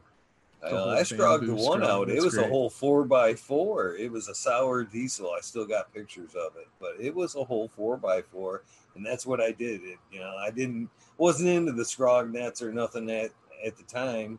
I just knew it needed it, and that was what transpired. But it was a cool little project. Oh shit, that's that does sound pretty cool. Just a whole bunch of bamboo just laying on top. Have you ever seen that one type of training technique where they'll just throw a big piece of metal screen right on top of the plant? They won't they won't really oh. do any weaving or anything. They'll just set it there and just let it like smash the plant down. You know, I don't know if Subcool did something like that or not. I know he did work with the metal screens in the pool, but I don't know if that was him that was no, talking about. I don't know, but I have top. seen that technique around quite a bit, and I do have a friend that uh, I, I uh, let's see here. I want to go about about eight years ago, I'd say, uh, before scrogging was like huge, huge. He was uh, using snow fence, you just roll out some snow fence. And I thought, man, that's perfect because they're little squares and they're actually closer than a scrog net. So you can actually weave things a lot finer. So, dude, that's the one. I haven't tried I it wish. myself. I wish uh, I wish I could get some a, a good scrog that had like three inch squares instead of the six inch squares, like a three inch squares. That'd be nice because sometimes you just got a little too many tops, you know, and then you got two tops in the same. They got to like tie them together, and then you're using a whole bunch of whatever you use to tie your plants, whether it's I don't know Velcro or whatever, but you're using a bunch of them, you know. But um, I might actually try that uh, the snow fence because they're pretty good sized squares, but they're you know I want to say they're maybe two and a half, two and a half by you know squares. Yeah, they are. And that would be you're talking about that orange, like the, the orange and black yeah, stuff. Yeah, yeah, yeah, yeah. Just the orange stuff you see in fields and stuff. And uh, I think that'd be awesome for you like on the top. You know, once you weave them all through and veg. I don't know how it'd be to veg through there because I'm sure that would uh, block out a lot. But but it sure would add a ton of strength later on. Yeah, right. Yeah, no kidding. Yeah, I, I always thought about like the cattle fence idea and stuff like that. It's pretty pretty simplistic. You know, you can get some cattle fence for pretty cheap. Drop it on there. I'm still on the fence about the scrog. So this is uh you know, I've played with uh the bamboo thing there a few times, but that was never on purpose. It was just what needed to be done at the time and what works. What but I've done like three scrogs now. I'm on my third. The two were under LED and not bad runs, but so far this one under the HPS, and uh, I was kind of mentioning it the other day. I didn't give it a full. I didn't veg under there. Basically, I had some tall plants that I was would have normally put in there anyway, but I knew we were going to get extremely out of control. So I just kind of, I like, I guess what you're saying. I threw the scrog net on them and kind of smashed them down a little bit and weaved them through the best I could, but there was no veg time. They were just, uh, hmm. here you go. And I kind of coached them through as, you know, that first week of flower there and maybe first week, week and a half. And then once they filled things out, I was like, okay, there you go. And then I threw on a second layer that was like eight inches up. And they're barely hitting that eight inch. And I don't think, you know, I'm 100% positive if I would have stood them up, I would have did way better. Or maybe it was just the stress of first week being smashed down in flour that I don't know, but I'm definitely not uh, impressed with the scrog under this HPS. Yeah, interesting. I um, I started. Yeah, it's it's hard to say because sometimes I'll. Uh, okay, so if I scrog, I I scrog just about every time, but I also stake. I do both. I have a row. I have a row that stays scrogged, and then like a middle row that the plants are staked. That way, I can move the plants around. Uh, can't really do that in the scrog but I can get around both sides, you know. Um, I've been letting my plants veg for like a really long time. I've been letting them get, I don't know, maybe shoulder height, waist to shoulder height on me, and then I'll take them into the bloom space, and I won't do any scrogging in veg. I'll just let them get big, and and and a lot of branches. And then once I take them and I put them into bloom day one to day, somewhere in the first couple of days of bloom, sometimes I'll just let them grow for the first day or two to kind of get used to the lights, and then I'll I'll I'll open them up as much as I can to like, and I'll and I'll make the height of the plant about a foot shorter, and then every every time the plant gets a foot taller, I'll add another scrog and I'll make it a foot shorter. And what I'll do is I'll just the plant goes like this. I'll just keep stretching it out like this and weave in like two plants. Like basically what ends up happening is the plant that's here, you got two plants next to each other. This plant's flowers are over top of this plant and this plant's flowers are over top of this plant. So you have this like you know crisscross thing going in all directions you know in your quad or whatever. Um, i'll never forget the first i learned to train a plant before i learned anything else about cannabis. I was working in a kitchen. I was like 15 16 years old. Uh this this one one of our like cooks, one of our line cooks, we were back there prepping, and he would talk about uh he would talk about growing and stuff, talk about like guerrilla growing, hucking bags in the woods and things like that. But he would also talk about some of the techniques that his old man had taught him back in I don't know like the 80s or something, which was topping. And he told and that was like the very first thing that I ever learned was just you know once cut that node and he told me like where to do it and everything. And i i didn't grow a plant for like another i don't even know man six seven years something like that. But i i always had his words in my head about what topping does. And this was before any content was really on i don't even youtube wasn't even youtube wasn't even existing. I mean the internet was hardly a thing. But the uh um top it and start growing two shoots, you know. And that was once I had my first plant, I was like, I'm gonna top it, and sure shit, grew two shoots, and I topped those shoots, and I got four shoots, you know.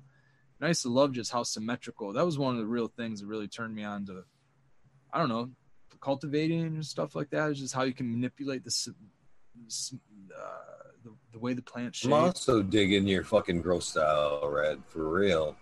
That's also I'd like to, to touch on I see so many people that want to take their entire plant count and just pack it, you know, like in a sea of green in a small area and let it ride like that when uh like saying the the wise will let her go a, a little bit extra and you can get so much more out of that same count if you're just you know a little bit more patient. Me myself I, this is a system i quickly i'd like to point out on a 12 plant system. okay? Is I want to try to help everybody out here and how to keep themselves into some uh, cannabis and where you to a point where you never ever if you listen to what i'm saying right now have to buy marijuana again or i'm sorry i hate that word you know i i hate it even more i was heard some more history on it and the more and more i hear the history on that word the more and more i think man it's it's it's tough man. I still why say am I- pot. why am I still saying like it? that too you know? Yeah. But uh, this is my system for even a 12 plant grower. How you can keep yourself in cannabis every month okay? You listening? This is uh you take your 12 plants uh if they're seeds or whatever uh, preferably this system works best with clones or i guess foams so you get your 12 going okay? You uh, get them vegging up and then you kind of get them to a decent size and you sacrifice four, and you put them into flour you know when they're you know a couple feet or not a couple feet but maybe a foot and get yourself rolling okay and then as they're flowering out and you've got your other eight back you uh, veg them out a little bit further. And you now you're getting a little bit wiser like we're talking about okay? Now at 30 days goes by. You take four more of your 12 and you take cuttings from them four. And you get your clones going and get them ready because here in 30 days you're going to pull down them first two. And realistically them things will barely be you know have roots and be legal by the time you're pulling down your four. So you have room. So it's month two. You have four in flower, and you now flip, flipping your second four you have four more in veg monstering up like we're talking. So now as you're going on your harvests are getting bigger. You know you sacrifice that one and it's just to get you by but now your system's rolling. So now every month thereafter you flower four.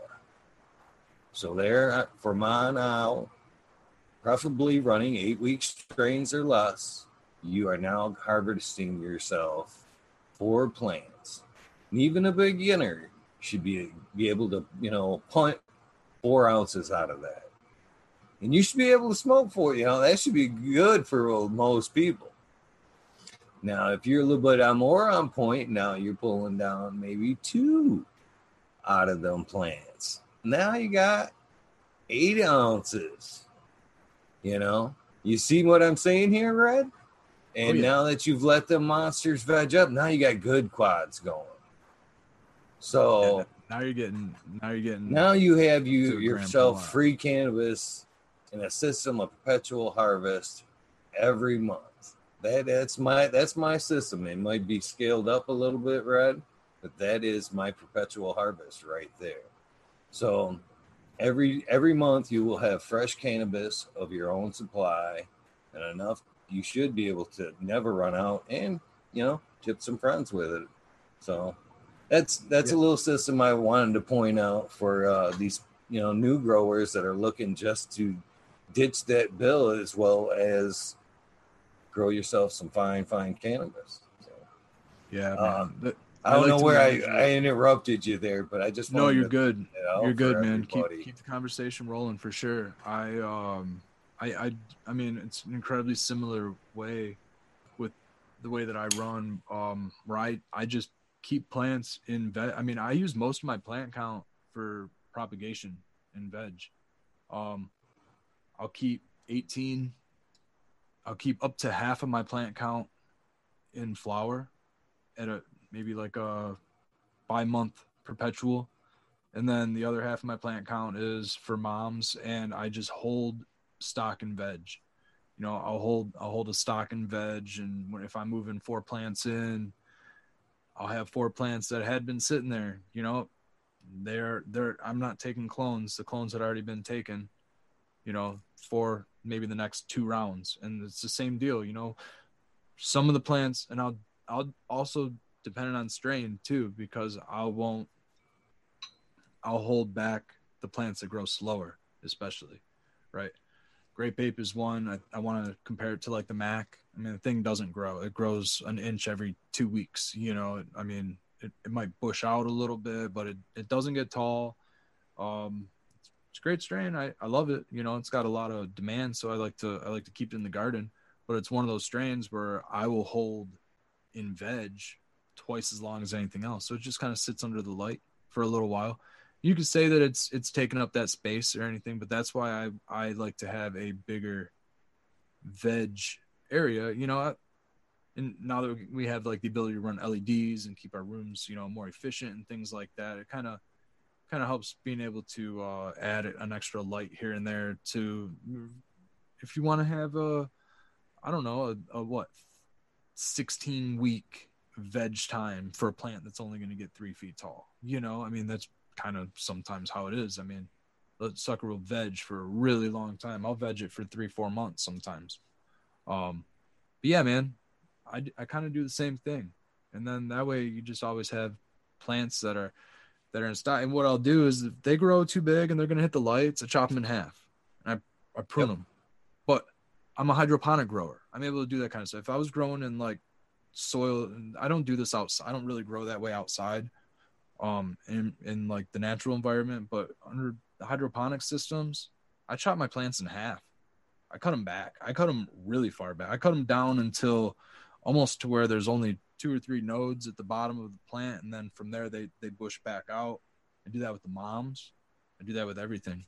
Um, just take off all the leaves. Sometimes with the moms, I don't know. People call it schwazzing or whatever you want to call it, the the leaf stripping. But I do that with moms when I when it's time to um, take clones, take some clones, and then I'll chop it back even further, and then from there they'll come back. You know yeah, man. Uh, training, plant management, it's fun. I love it. I enjoy it. I enjoy seeing like the different, like the way that I like to do it is I like to imagine what it's going to look like after I cut it back. Like I want to say, all right, there's these nodes here and here, and I know that they're going to shoot and they're going to do this, this, and this. And then what can I do after they shoot? What can I do three times from now? You know, I like to really look into the future and like visualize a finished product and you know and then you just have like this little chode of a stalk down there and you just got this massive branches coming out of it eventually you know i love that my favorite kind of plants to grow i really want to try to get that going like outdoors i'd love to get a really nice low scrog or something outdoors like a nice fill out like a four by eight with one plant i'm to try to do that this summer i just wanted to point out to uh, jack Greenstock real quick. Excuse me, that uh, the Pine Valleys is in about week five of flower and looking really good. And uh, still looking forward to seeing what she's got. I've got three more behind, so I've got a little bit of pheno hunt going. I just he asked in chat there, and I wanted to throw that out there. I also but, uh, see that yeah, he... these plants are athletes They're so you know like we mentioned earlier you can do a lot to them and see what you know what they do and what's next i mean all the way from femming to topping to low stress training to throwing a fence on them to bending the whole damn thing over into a globe just you know they're fun to play with and, and you know they they pay you back I mean, they're so super resilient. Another thing I do in beds that a lot of people won't do is uh, I'm a big leaf stripper. And all through the whole process, anything that's bigger than average has got to go. You know, I, big old honking leaves to me are just blocking light and sucking up energy, and they got to go. But especially in, uh, you'd be surprised if you take a plant down and, and strip most of the stuff down, mm-hmm. and uh, it's a good IPM, but also it bushes your plants out. It Big lets time. the light down in every little node and every little crotch and lets everything just spill out. Yep. You Yeah, know, I'll, I'll I'll leave the top two leaves. I'll I'll top like okay, let's say I have five branches. Let's okay, that's ten. Let's say I got ten branches, right? You know, coming out of uh, off stalk. I'll top each one of those branches, right? So now you have all your leaves. Then I'll start at the bottom and I'll take away all the leaves all the way up each one of those branches, and I'll just leave the top two. That way, there's something to photosynthesize, but I won't I won't shave the nodes or anything. You know, I'll I'll take away the fans, but I'll leave the little baby leaves at each node. I'll never shave a node. And then eventually, man, they're just bushes everywhere, man. I love it. I love it. Do you And- have a process when you're do you do you have a method to your process when you go Uh, yeah, so- leafing? I do, man. I, I actually uh this is something I, I really love to talk about. Um like just managing, let's say that I'm like, I don't know, a couple weeks into veg. Um what I will do is I'll find like we'll call them sucker branches down at the bottom. There's a couple little sucker branches that you know aren't going to do anything, and I'll get rid of those. But then you have a couple of little sucker branches that are about three or four inches tall. And at that point, I'll claim a new top and I'll say these sucker branches are going to be my new top. Now you have the rest of the plant's about up here. But now I know that if these sucker branches are my new top, that's where I want to take the plant down to. So now I'll take it down and I'll make sure I have at least a couple nodes on each of these branches that I'm going to cut. And then from there, I'll I'll do my topping all the way across the plant. And and I'll start at the bottom and I'll work my way up with the leaf strip. But I, I begin with the branches. And then something else that you can do is you can take yourself a piece of paper and and use a piece of paper over like you can kind of like pretend to see what it's going to look like without that branch there. What is it going to look like without these branches? And if you do that, you can kind of avoid taking away a prominent branch you actually want. Like you're like, oh, I'm just going to get rid of this sucker. And oh, shit, I should have left that one. But use the paper tech or you can use your hand or whatever, you know. But it's a good, it's a good like mind fuck, if you will, to try to not destroy your plant, I suppose. But then I get rid of almost like you said, man, almost all leaves. I'd leave like the top few, and then from there, give it a week, and it's coming back twice as many leaves, twice as many tops, the whole nine, man. And then all those little suckers are now tops, and you can probably top those and restart the process over again. And I do that about every three to four weeks, depending on how long the plant's going to veg. I mean, three weeks in veg is you're getting a big plant. So, you know, if you're holding them in like moms, moms are the perfect example for like holding a plant in stock and having to do this technique with. So that's why I say like three or four weeks. They get big by then. And by then you're probably already able to take more clones. Your clones have already rooted, and that's pretty much the cycle that you can stay with. Two to three weeks. All right, now let's uh forward a little bit here. If I'm looking for your method towards uh deleafing, say like week three of flower. Week three uh, flower. Yeah. Is there a method to your method? I know I have a method. That's why I'm asking, and I'm curious to know if there's a Yeah, I- I, mindset do like I don't do a full strip in there. in flower. I try to No, no, no. I'm not talking about a full strip, but uh, just a general deleafing. I, I like to like week three, just go in there and uh, again pull off all the Mhm. bigger stuff. But Mhm. again, there's a little bit of method to the madness there, and I'm wondering if uh, if you deleaf right around week three, and if you do, if there's uh, where you where are you pulling from, and uh, you know where and why. Let's put let's ask that. Yeah, um, I'm usually doing a majority of deleafing between weeks two and three. So somewhere between 14, 21 days. And then from all the way through the rest of the, the flower cycle. So the majority of it is like a bottoming or a lollipopping prior to day 14. Um, getting rid of all the sucker branches that aren't going to make it into the scrog even. And if they're not going to make it to the bottom layer of scrog, they're gone. Um, and when I deleaf, I'm taking from the middle of I'm taking from inside the canopy. If it's if it's in the top foot of the plant, I'm probably not taking a leaf. If it's in the bottom foot of the plant, I'm probably taking as many leaves as I, can. And if it's in the middle third of the plant, I'm selectively taking leaves depending on what's underneath that leaf. If there's a branch that wants to come up through that leaf and it can't because the leaf's inhibiting it to get through, I'm going to get rid of that leaf. That way the branch can come up. If um if there's not nothing below it, I'm going to leave the leaf just for photosynthesis. If my humidity is too high, I may defoliate a little bit more. If my humidity is too low, I might not defoliate at all.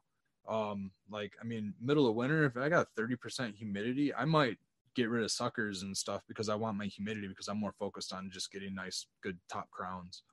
Um, it, it, environment sometimes comes into play, but usually I don't have any issues with humidity being too low in my flower rooms because there's just so much, you know, plants are massive. So they're, I'm, I'm dehumidifying for the most part. So I'm pulling leaves do majority of my stripping between those. But I mean, the big important thing is getting rid of like sucker branches and just little things that are gonna either be inhibited by something else growing or allowing it to grow stronger. And then after I will selectively pull leaves, you know, throughout the entire flower cycle. Just every time that I'm in there, if I see something that's over over a flower site or something and you know that it's gonna you ever have like you got a bud site here and you got a leaf that just kind of sits over top of it for a couple of days and all of a sudden it, you're like what i don't know day 30 or something you got real nice white hairs on every single crown in the garden except that one has brown hairs because that leaf was sitting on top of it try to avoid that you know um, because that that plant that that bud's not gonna grow well anymore you know it's already done in its mind. You know, it's not. Well, the, can I pause? Let's let's pause red right there, and can I like give you my process? So just for uh, yeah, dude, go ahead. You know, comparison and uh, critique purposes. You know, maybe I'm doing something right, and you may like, agree, or maybe you can point out a reason why I shouldn't be doing what I'm doing. But I guess that's you know part of the show, and to learn and teach. Yeah, whatever it's learn to look i guess the whole reasoning of the show is just like you know learn your journey and then hopefully pick up a little bit of cannabis uh, on the side i guess but mainly to learn the, the other side of you know there's so many of us people that step in front of the, the camera and jabber cannabis cannabis cannabis but i'm sure there's people that wonder you know what the fuck are they doing when they ain't you know and i wanted to get a little bit of that in and you know our way our, our cannabis knowledge as well. So we've my process of I've started my flower. uh, I let them go week one.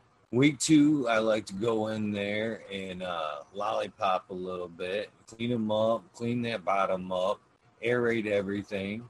Uh, I like everything in that lower area. I don't like anything a fist from that main stalk. Any branch, any nodes, anything. I don't I want that whole system as airy as I can all the way up there, you know, to where where you should leave it alone. The bottom should be as airy as you should get it. So that's week two. And then week three, this is why I'm curious about the defoliation. And my method to my mad- madness here is week three, I go in there and, uh, okay, uh, week two is to to go in there and clean it up and aeration and to cut off them branches.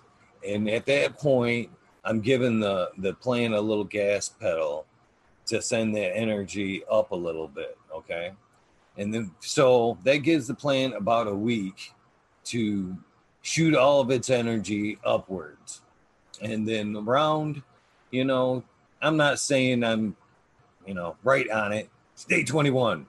Got to get in there. But right in that third week area, I'm in there deleafing. And I am pulling down again anything that's bigger than average. I am focusing on any a branch nodes out. You know, that's from the stem even on the branch, if they start to branch out, I'm snapping off every one of those because at that point in my mind, and I'm looking for opinion here, uh, I don't want that branch growing no more. That branch, I want to terminate the growth in that branch at that point, and I want it from week three, three and a half on. I don't want that energy from that leaf going to making that leaf bigger. I don't want that leaf in turn making my branch that energy going into making my branch bigger so I, I, I removed that and i believe in my my mind my process that uh, i am now sending that extra energy from the root ball and everything that's coming up into my bud sites to uh, you know supercharge them areas. No uh, thoughts on that? And then uh, please pick up, you know, what are we about? Mid flower at Reds? I'm gonna agree with everything you just said because I do I do I mean I I do some hardcore uh lollipopping. I will pull branches that are this long filled with flower sites. I mean filled with sub branches and suckers and I'll that branch is coming out of like the bottom of the plant and it's still only getting a third of the way up into the canopy and it's bending down and it's falling down towards the ground or something and it's not I could I could probably tie it up and I could probably get some larf off of it or something, but I get rid of it. I get rid of it, man. I want the airflow down there. I want the IPM uh, reasons for not having that branch down there. I want I don't want to have to defoliate that entire thing because time is also money. You know, the whole the whole thing. There's plenty of reasons to to get rid of, of that. Like I look at my plant as third. There's two, there's three, there's two thirds. There's three thirds to the plant, right? You got the top third crowns, you got the middle third.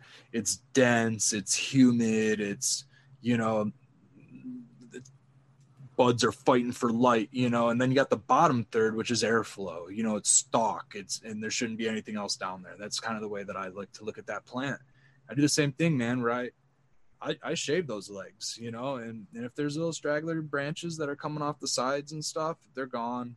You know, I want I want to focus that energy, and I do it, that stuff around week three because what I end up doing is, you know, about the time the plant stops stretching, you know, so I do like a pre lollipop around day 14 if I can manage the garden at that time. I'll do like a pre lollipop. That way I can focus the energy into the tops, you know, into the good stuff but then I'll also do like a, a secondary lollipopping after the stretch and once the buds are really starting to form. But I like to wait until the stretch is over because some stuff just shoots right up, and all of a sudden you got something that you might have thought was a something you wanted to take, and next thing you know, it's in the top third. You know, and it's going to be a good. After you bend everything down, it's going to be a good, nice, strong branch. So keep it. Okay, but, uh, yeah, let me can I stop goes. you right there too yeah. and get your thoughts on this. Now, let's say you do have a strain that you know, I like the insane, that, uh, but there's a difference what I'm saying on the insane, insane because of the internal spacing. Okay, that's why this one isn't a good example. damn it. This damn hash joint. I forgot the hell what I was saying terrible, terrible it, host. Was, were you going into like a stretch? Were you going to talk? Oh about yes, sir. Yes, sir. Thank you, Red. Thank okay. you, thank you, thank you, Red. I, I kind of thought we, um, might have been going. What are your thoughts about uh, letting that undergrowth go till like week three to use it for like a braking system on the overall stretch of the plant? Thank you. I'm I'm not sure. You know, um, sometimes I think that maybe doing the pruning and the lollipopping might be the factor that might stunt it. Um, I think that maybe if you let it go, it's going to grow faster. If you don't stress it, you know. Uh, Again, we're but we're uh, wise, patient growers here. You know, uh, mm-hmm. a couple of days for me in stunt isn't a, a huge thing. Yeah, I've slowed the process down a few days, but you know, I'm not I'm not. It's not a cash crop for me, and I'm not sitting there going, you know, it's got to be done by this day. If nature no, says and the plant says, I don't. I don't even go do longer. That. It goes yeah. longer. Yeah. You know? Yeah, it's I'm it's definitely going to be strain specific. um, I'll I'll look for flowering. I'll look for like the signs. You know, I like to watch the plant. I like to treat each plant, each genetic a little bit differently. Also, like the grape ape, I don't really do a lot of defoliating on the grape ape. I don't. I'll do it like internal defoliating because the leaves are really huge, but like I don't do a lot of lollipopping on the grape ape. The plant just doesn't even get that big. You know, I want as much on it as I can, and then I'll defoliate the middle of it, and the bottoms will fill out. You know, um, I, I get golf ball size bottoms. So, it, um, phenotype, genotype, it's it's all dependent, man. Uh, I agree. You know, and then if if you're gonna, so the original question, I don't want to drift too far off of it, but like, how can we slow a plant down? Um, sometimes what I'll do is, is fortunately, I have the ability to change up my lighting. Well, not change my lighting, but I can variably um, uh, give different amounts, uh, percentages of light. So I can run my lights at 60% wattage if I wanted to, which would be about 600 watts, I'd imagine, on a thousand watt bulb. So I would dial down my lights if I wanted to, or you know, and I am a patient person, so depending on the strain. I don't need everything to be full gas all the time. You know, I, I run real low EC in my reservoir. I I let the plant do the driving. You know, I don't try to drive the plant. Basically. But yeah, man, uh, there's a couple ways we could probably slow it down. I like. I, I I like to take that first week off also, man. I don't like messing with the plant. That first week of flower, I just let it do its thing. I don't like doing any pruning. I don't like doing any lollipopping. I might do a little. Me neither. That's why I usually go in on week two. I like yeah. to see what she's gonna do before I get yeah. too crazy. Right, right, uh, yeah. See how fast they're gonna start growing when when you put them in that environment, or what you know. You gotta you gotta learn with each plant. You know, each plant's different. You can't expect this even even if it's the same variety. I mean, your conditions could be different. The atmospheric pressure, something you can't even. We don't have a gauge to gauge atmospheric pressure in our grower. I mean, somebody might have an atmospheric pressure gauge. That's pretty cool if you do. But you know, like everything changes. You know, and and like once a variable changes, it changes all your other variables. You know, uh, I mean that there's so many things we don't think about, like nitrogen content. You know, we don't think about a lot of things. So well, I guess nitrogen doesn't matter because we're getting it through the the roots and stuff. I don't even know. I don't even want to go down other rabbit holes, but there's other variables that change throughout the year. You know, once outdoor conditions change, indoor conditions change, could change the same same plant. You know. Sure, for sure. And that's another thing. Uh, I don't know. I guess we could touch on.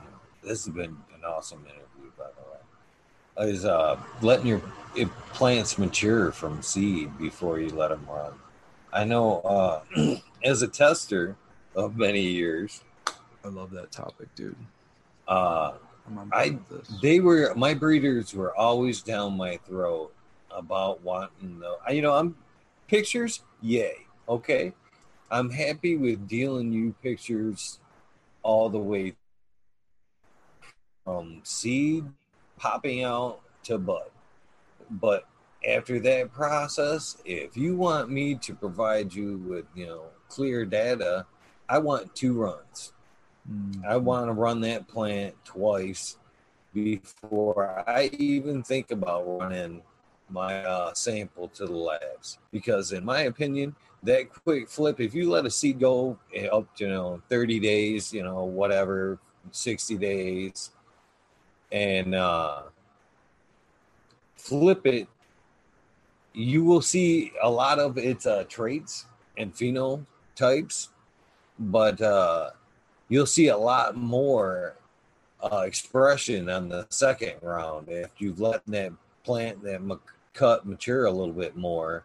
Uh, more things come out on the second run, and that I feel that's truly then when I should take my uh, samples in, and you know I think that's fair enough.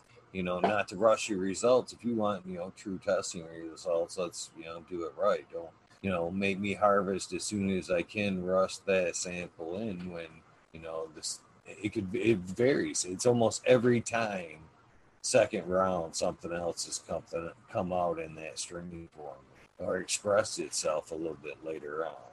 So that's you know, what do you think about that? Is there? Do you, have you found that in your seed uh, pops? Yeah, man, man, I um one more time, one more time on like like the question there. What am I? What am are I you noticing? For? Uh, I, can you notice a, a, variation? Are you? I notice uh, a difference from my strain if I let it grow it out once, you know, oh, and okay. flip it. I see what you're saying. Within the first okay. round, and then and I notice a difference round, between yes. the first round and second round yeah. in you know pheno expressions and you know whatnot. Do you? I've I've had stuff something you find worse. similar. Second round, I've had stuff get better the second round. Um, I like I like to run things twice. I think that if I was a breeder, I would want my testers to run it twice. I would I would yeah, want that's them, and the other I guess I would want them to veg it. I would want them to veg it for a long time. I would want them to like veg it for like a short time and veg it for a long time. I have a feeling that a lot of I have a feeling that a lot of reasons that my plants have hermed in the past was because I didn't give it enough veg time. I didn't let the seeds mature because I've also had like the same kind of like strains run a longer veg time and then show sex. And I like them to like almost show sex and veg. If they can show sex and veg, I know that they are ready to go into flower. Um, I've had most seeds that I've popped will show sex and veg. Um, aside from stuff that I prematurely toss into flower, never, you know, I'm impatient. Oh, they got four nodes on them. Let me toss them in the flower, and then they herm on me. Um, I don't know if there's anything to back that up. I don't know if that's anecdotal or what. It's just a correlation that I've noticed that, like, the longer that I've vegged it, the more stable they seem to be when I do flower them out. I get a lot less uh, negative results that way. But secondary to what your original like whole point was, um, I mean, well, actually, I guess it is primary to like allowing whoever's testing to have enough time to like adequately grow the plant out. I think is really important. I don't think it should be rushed. Um, no, and I feel a lot of these breeders nowadays are so rush, rush. I don't even think most strains are tested to be quite honest. Yeah, I got a feeling they want to get. I think it it's just, yeah, it's just yeah. crossed and thrown out there and hope for the best. And I just why I've got the mic here just for a second. I wanted to point out uh, Grant Jack's Greenstock has uh, thrown on a good point, on, as well as you added uh, light reduction to slow the plant down. Jack says uh, cooler room, which is a great point I never even thought about, will uh, slow the growth down as yeah, well. I wasn't Thank you, Jack. Either. You're a cannabis badass. I swear to God. Yeah, no He's doubt. everywhere, always Dude. just dropping that knowledge. And, I can't wait for you to come on. You can't duck me for long, Jack. Please, and, man. I want shout out Shredder there because well. he he um he mentioned that Pulse has atmospheric pressure and all kind of dew point and all that fun stuff. So I didn't know that. Shout out to Pulse for that. That's pretty cool. They're up in their game. Although when I was thinking atmospheric pressure and stuff, this was a long time ago when I was like cranking variables through my head and stuff. And then, of course, you get cranking on a project five years later, you don't look at any books or anything. And everything has changed since I started doing my research. How about you, man? Like, I I haven't like looked into fans. I haven't looked into blowers. I haven't looked. I've hardly looked into light. I mean, I'm kind of in the market for like a veg light, but I haven't really looked into like new bloom lights or anything in like five years. Like I feel like like if you're five years behind on like the, the latest like iMac or iPhone or something like that, like you might as well have a flip phone or something. You know, that's kind of how I feel right now. Like, holy cow, the pulse monitors have all of these different things in them, and it's just so easy to grab and toss in my room, and I had no idea. They're nice to have. I'm not there yet. I just got on board with a CO2 meter just to get on board with, you know, documenting things a little better because I was being more present. You know, I've had no doubts in my skills. Uh, I think time and, you know, pictures and whatnot show I know what the, you know, I'm, I, I'm pretty skilled in what I do but uh, I wanted to start jotting down notes and uh, being more aware for people that ask me questions. I wanted to be able to tell them exactly what I was doing.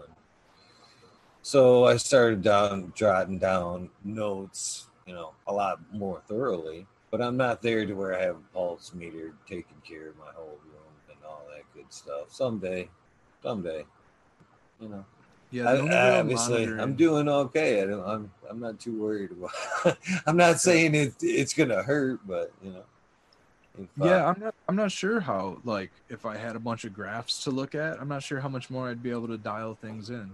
Um, Oh, it, it would be sure excellent be if to- you were, you know, doing the vapor. I, I did all my Uh, tweaking and stuff for the first few days that I had my rooms up and running. You know, um, I'd go in there with the lights off, certain periods. You know, sometimes right after the lights went off, sometime or you know, an hour after, sometimes an hour before the lights come on, things like that, and just seeing where all my controllers are at.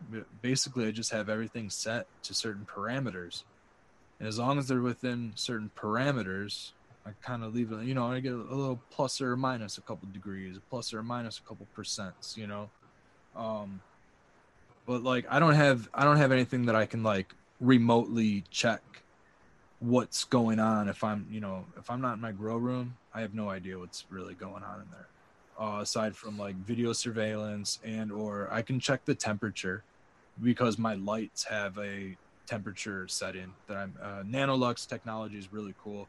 Uh, all of my lights are set up via uh, like an app. And all that I have to do is plug my lights into the wall and then I plug like this USB uh, radio signal or Bluetooth signal transmitter into my ballast. Uh, so this USB basically sends a signal to a wall-mounted um, data transmitted unit that's hooked up to Bluetooth and Wi-Fi. So anywhere in the world, I could adjust my lights from 60% to 100%, or I can check what temperature is in the room because there is a temperature probe that comes off this transmission unit that um, if your room gets too hot, you can set a parameter for your lights to either dim or kill. So you know, if I have it set to like if my room goes to like 90 degrees, they dim, and if it gets to 95, they kill. So you know, if So, I have an AC, Can I ask you, uh, what's your weapon in veg? What's my your, what? Uh, what's your weapon in veg? What's your light of choice? And dude, uh, I'm still on T5s. Um, still on T5s. Uh, I, I want to upgrade to LEDs for veg, but my plan is okay. I, I'm, I late veg in metal halide, so still in T5 for propagation. Baby plants, mother plants are all under T5s. Um, I want to say I'm only, only run giving them like 150 watts on a two by four not much. I used to have like 300, 350 watts coming out of four bulbs or eight bulbs, but I've knocked the heat in the room down to only running four bulbs on each two by four tray. So I think I'm only getting like 150 to maybe 200 watts of T5 on each tray. But um, under my late veg, I'm doing 600 watts of metal halide per a three by three. So I get about six by eh, it's more like a six by eight space, six by ten space that I give for 600 watt metal halides. Again, using Nanolux ballast, I have these dual ballasts hooked up. These are not hooked up with the Wi-Fi or anything, but what they have is dual 600s, so I can have two bulbs coming off of one ballast.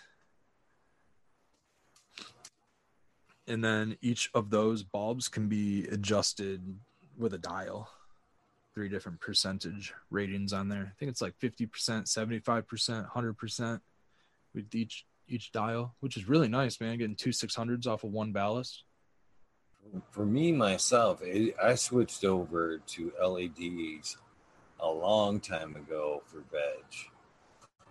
I was vegging under the metal halide, and you know you can't go wrong for you know, vegging under metal halide. But then uh, I had T5s. I that's where I started, I guess. I started with the T5s. I switched up, and you know as I moved up to the metal halide, and then uh, invested in some LEDs and uh, started to use the LED. And I went, wow, okay. And those were like the crappier, L- you know, eBay ones. But I was uh, definitely noticed the difference. So I stayed with the LEDs for a long time, but I uh, I had banks of uh, you know, the eight eight ball fixtures. I had a stack of them laying around, and I thought, man, you know, I'm gonna bring them back. And uh, I did actually. I brought them the T5s back, and I, you know, power veg bulbs, which were you know nice next. They were pretty expensive, and they worked really well. You know, more heat, more uh, more power. You know, a little bit about you know comes along with Cadillacs, and uh, I was like, yeah. So they went back down. And then uh, recently, again, I was like, well, moving things around and stacking things. Uh, so I busted out them, bust them out again just because they I, I was upgrading and moving things around. So I pulled out the old style LED bulbs, and uh, my one of my sponsors gonna kick my ass here, but he he's refusing to kind of come on anyway because of the title of the show. But uh, so I uh, initially, well, I guess I can because of the phase of the story. I guess uh, I initially busted out the T5s, and then I went to I was shopping for new bulbs. I was going to replace them, you know, with just you know Home Depot, you know, T5 bulbs, different spectrums, and I happened to notice these uh, Philips LEDs, and these things are only like ten bucks a piece, and you can get them in multi spectrums. Five, I, I I mix mine between three and five k on my light. You know, every other one, and so that makes a whole new fixture for eighty bucks. And like averaging 4K. Yeah, and it's Might as uh, it, be averaging 37. It, it, it veg is awesome, man. I, my plants are super happy out of it. Bushes them out.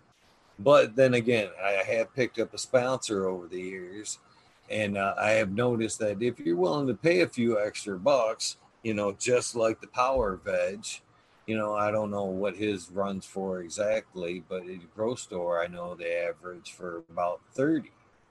But man, if money's coming out of my pocket, They are too. Yeah. So you know I, I tried doing the that. math on what it would cost me to convert, and it was way more than, you know, half of what it would cost to like buy a new Fluence or something. I was like, ah, I might as well just buy a new Fluence at that rate. So you know? it was everything, you know. T5s were always nice because they were, you know, a little step down from the HPS, you know, on power, and but they were still great for veg. So now, you know, replacing them old T5s with the LED, you know, T5 replacements. Now I cut that power in half again, cut the heat in half again, and I'm still twice as happy because these bulbs are only running the home. Oh, I, I'm not going there. You know what I'm saying. Right. You know where I got them things.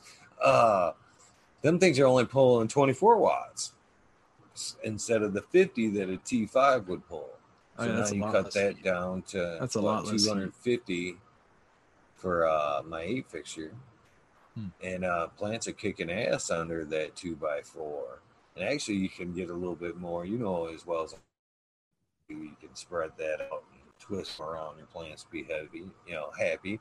That could be easily be a three by five uh, that you know two by four light can hold, you know, veg under.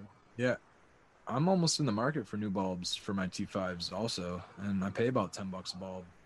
I might have to step up that. there, yeah. Yeah. You'd be happy. Yeah, definitely. The the option that I was going for, um, I was gonna upgrade to LED in my veg space. So I veg at a different location that I have my propagation at. I'm closing down my propagation. I'm trying to get everything out to my warehouse. Um, I don't want I don't like having plants in two different locations or anything like that. Um, we're trying to just get all paperwork and everything together at the same same one location. Uh, and that's including propagation and everything. I want to get my mom's out there. I mean, it's going to be kind of scary having my my genetic stock, you know, in a, in a different location than where it has been. But at the same time, you know, it's it's about upgrading everything, and you know, it's a bigger space. I'm going to be able to actually let my mother's adequately grow and things. So LEDs, where I'm, I might actually reconvert off of the metal halide also. Uh, progressively as I can in the future, uh, and, and upgrade to you know LED there as well. I really like to do that. Um, just try You to won't regret LED Yeah, man, try to upgrade the efficiency and then eventually into bloom I, I don't know i'm i'm really liking the results from the double endeds right now but i'm hearing some really great gram per watt numbers with uh certain leds and i don't know i might have to think of some some things i know that there's some leds that i can hang at the same distance that my double endeds are at um that you can hang like four or five feet off the plants. So I'm, I might be looking into something like that because I don't think I can get away with doing vertical stacks in my room. The way everything's set up in my room, I got a lot more square footage if I utilize the floor because I got so much stuff actually hanging from my ceiling. I got all my blowers and everything up on my ceiling that I couldn't even do vertical stacks in my rooms. So Is, is that something you're more interested in? Is vertical stacks? Well, it's I was thinking about how to get how to get more yeah, like how to get more square footage or whatever out of my room. But so basically if I if I limited it to where mm. I did the vertical stacks for if I could get like I could probably fit four four by fours in the middle of my space, whereas I can fit nine four by fours or I'm sorry, yeah, four four by fours vertically would be eight four by fours in the middle of my space. Well, or I could do now- nine four by fours all across my floor. right. I'm actually So, getting an extra four by four. It sounds like LED's perfect for you, and a, and a setup like that. These T5s, especially if you had a bunch of them laying around to experiment with. Do you have some old units you could experiment with? No, I mean I would, I would after I convert, but not right now. I'm, I'm uh, pro- propagating under everything that I currently Because, uh, use. I'm I might I know I'm looking at it, well, at least one of them right here that I could uh easily gift you. Yeah, but, I wouldn't uh, be able to fit anything like that in my bloom space right now. My bloom space is pretty dialed in, if you will. Like I can't really. Well, what I'm I'm running a, like a test a test flower of uh under the T5s, and now I guess I will name drop Hmm. them because they supply. uh, the Active Grow LED company supplied me with a couple of T5 units, uh, mixed spectrum, red, uh, different colors of whites, and uh, and I am the first time they they flowered well. I did a scrog under it, and it did well. Eh, You know, exactly what I expected because I could kept kept them you know nice and close. But I grew some big monsters this time, and I thought that undergrowth and everything it would have been you know larfy as hell. But man, I'm really surprised they, they're coming back. You know, they uh I'm surprised what they did this run. But I, Yeah, in particular, if you were looking for a vertical stack process, no, that's the thing is I'm not. I'm not looking for vertical. I'm, I'm actually. I, I, I would get less square footage if I went vertical because I, Yeah, I have too much stuff on my ceiling. My heaters are actually on my ceiling. I have I have uh, coil heaters that hang from my ceilings, and I have uh, I have a giant 14. Oh God, man, my my blower's six feet long. When, you add the filter to it, 40 48 inch filter. I mean that thing's like 24 inches in diameter alone. Um, big ass max fan, 14 inch max fan with a giant uh, carbon filter that hangs from my ceiling. But my lights, I'm st- I'm not really going to be moving my double endeds. Um, I don't. I'm not going to be able to afford converting my entire space into a uh, into a LED. I would have to do it like one light at a time, right? Um, and uh, and to do that, all my double endeds are buckled to my ceiling. So I need to have LEDs that I can basically buckle to my ceiling, or else I'm gonna have shadows all over. If you know LEDs are hanging lower than my double endeds, they're gonna be hitting shadows and stuff. So I'm trying to avoid a bunch of that stuff. Um, right now I have six lights in a space retrofitted for nine. So I haven't changed my canopy size. Canopy size is still the same. I just have space that I could add lights, but they have to be buckled to the ceiling. That's the only problem. Not really a problem. It's just uh you know, just something that I just like the idea is there, so I'm trying to like get to it. I don't really want to drift off of the idea or else because everything's kind of been um what would I say, uh, retrofitted for that. You know, all of the construction and everything, the way all my mounts and everything are set up. I don't want to have to redo anything yet. I'm not in that phase. it's like phase five when I have to take out, put, Oh, what I've seen in that garden, man, it's on point. So I wouldn't be rushing any uh, upgrades. I, I'm not. Yeah, I'm not. I'm just trying to trying to get whatever I can out of it for right now. I don't. I don't need to add more light in there. I got. a I mean, I got a full canopy. It works. Oh no, it's beautiful. Uh, You were Yeah. showing it off. The, you know, was it last week on the not this week, but the week before, and and I I think I even said, man, I don't even know how I can you know follow that update with my garden after you you know that was beautiful. Thanks, So, man. yeah, you, I, I appreciate you're on it. Well, point. I love all your great advice. You know, it was uh, a big project. I mean, I I worked on those rooms a lot. I worked on that facility for five years. Um, well, four four years technically. I'm going into my fifth year, but I've only had plants in there for 18 months, maybe a little bit longer than that. Only in one of those rooms. The other room I, I had to build, and it's just been a, a crazy expensive project. You know, it's been every every dime that that I I mean I owe I owe a ton of money. it's basically why I can't buy anything. I'm just in debt. it's a labor of love, though. yeah, it's It a labor of love, is. you know. So so that's that's like the biggest thing is like I can't just say, oh, I'm gonna take this next crop, and uh and whatever I make off of it, I'm gonna be able to go buy a whole room's worth of lights. I can't because basically all everything I make off of anything, it all goes to. uh I have people to help me invest and all kinds of stuff. So you know, I basically pay investors and all of that. So you know, and myself back. You know, I took out a heavy chunk of like an old 401k that I had and put on it and stuff. So, yep. And I lost my ass buying air conditioners. I I, I spent uh, a good hefty like I don't know however much you want to say two brand new five ton mini splits with ten heads LG would cost. Uh, I, so I have all that laying around that I need to sell. You know, so if anybody knows Yeah. anyone who wants some mini You're splits, I have some an new mini amazingly diverse, amazingly diverse guy as well, man. Uh, I know off in uh, different chats, it might have been off air, or uh, I believe, yeah, it was off air with Skillball that we talked, and uh, you told me other fields you worked in, and uh, hats off, man. That's that's some uh, cool shit you've done in the past, and yeah, really, really cool. Yeah, Thanks, man. You- Um, you have a lot more depth than uh, you show a lot depth but man there's so much uh it just like keeps it's a, such a good book that just like keeps going brother I appreciate it, man. I I mean, I can juggle too. I don't know. I, I'm just joking. I uh, I, I'll tell everybody I do. I have a license in maintenance or in mechanics. I'm not going to go down what what field it is just because uh, you know this.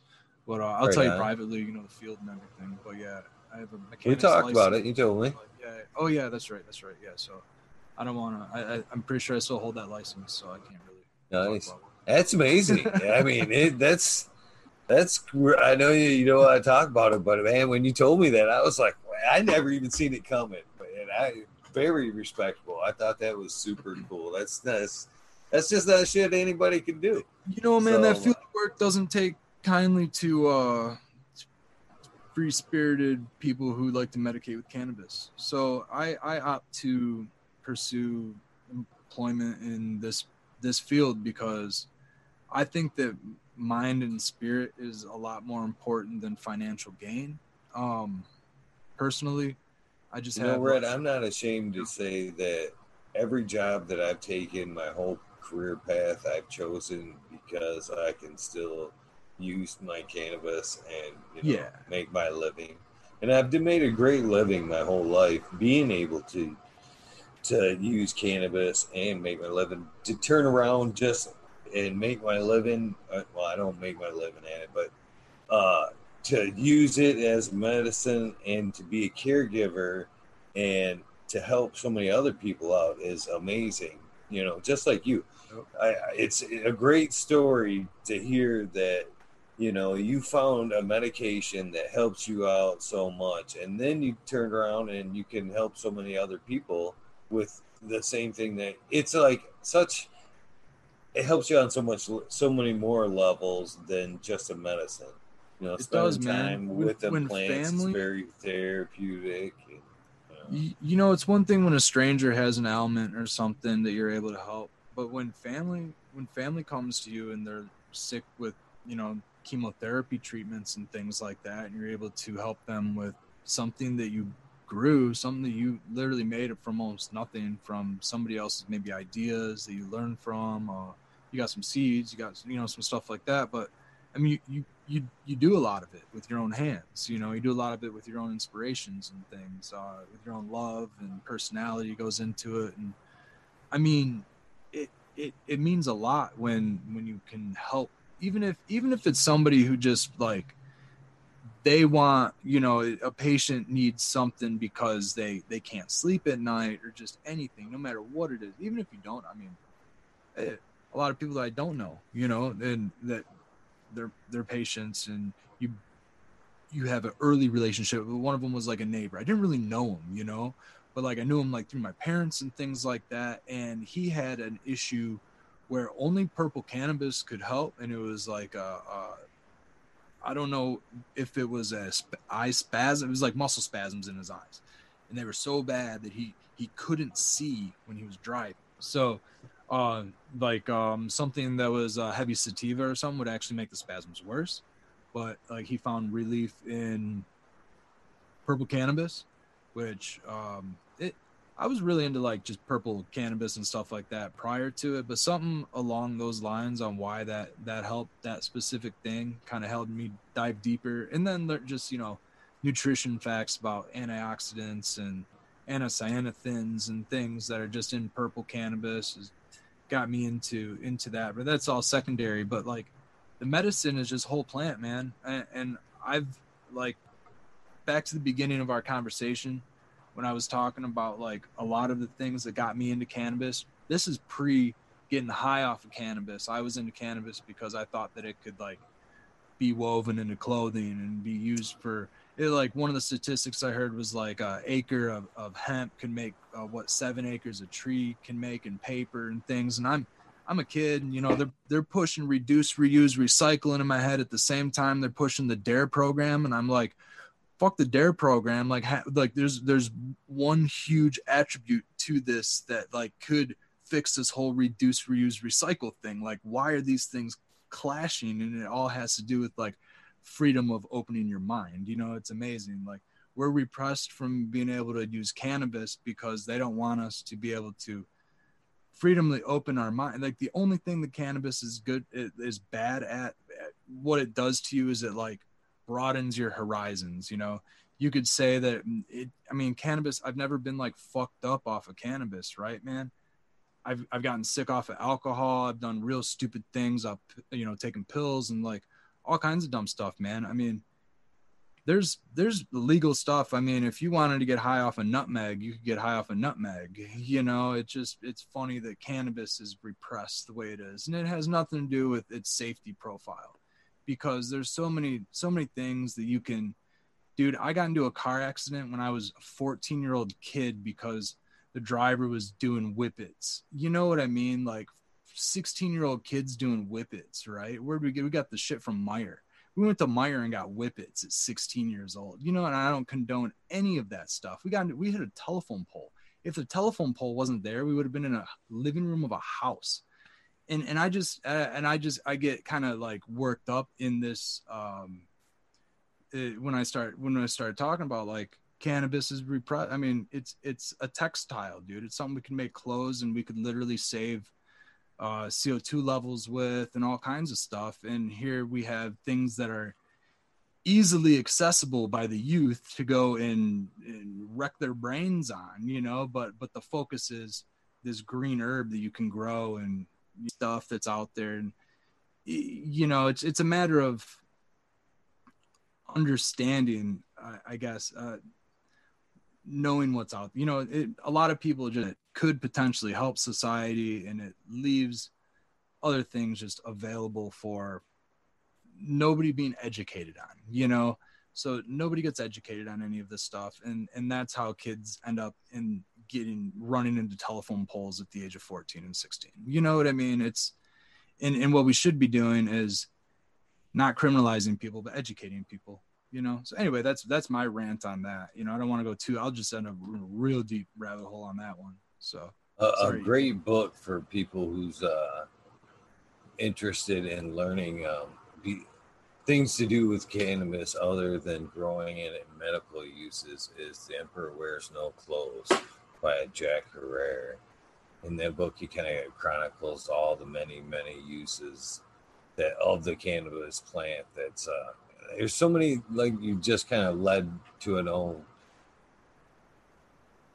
many uses of the cannabis plant besides uh, medication and the simple textile use. I mean, there's plastics. It can be, I don't even want, I don't even want to go down that road, but it would be a great uh, subject for like a Sunday show, just like a challenge for each one of us to go out and uh, see how many uses we could find for the plant and uh, bring that to a Sunday conversation. I Dude, bet you're totally could, right. I, That's I like a four-hour long topic, man. Yeah, yeah, marathon topic there, and it would be awesome to uh, to make people aware of you know all the shit. So yeah, I got to make sure, uh, to, or me, you, whoever, but we got to make sure that gets flipped up. yeah, you know what I'm saying, man. Uh, I agree. Yeah, that that'd be a great topic for a Sunday show. I mean, it's just the like the one you the there. Okay, so the thing there's a thousand uses, and the one thing that keeps it repressed is that it gets you high. You know, I think that we can we can regulate the getting high portion of it. You know, we can we can figure something out, right? I mean, yeah. So you can get high. So let's let's call it. Let's say there's a recreational aspect to it. Let's say there, that's a med- medical aspect to it, also. You know, but right. let's let's not deviate the fact that there's so many. Like the good outweighs the bad. So I mean, if you want to say that getting high is bad, so be it. That's personal opinion. I don't think getting high is bad, but some people do. They don't understand getting high.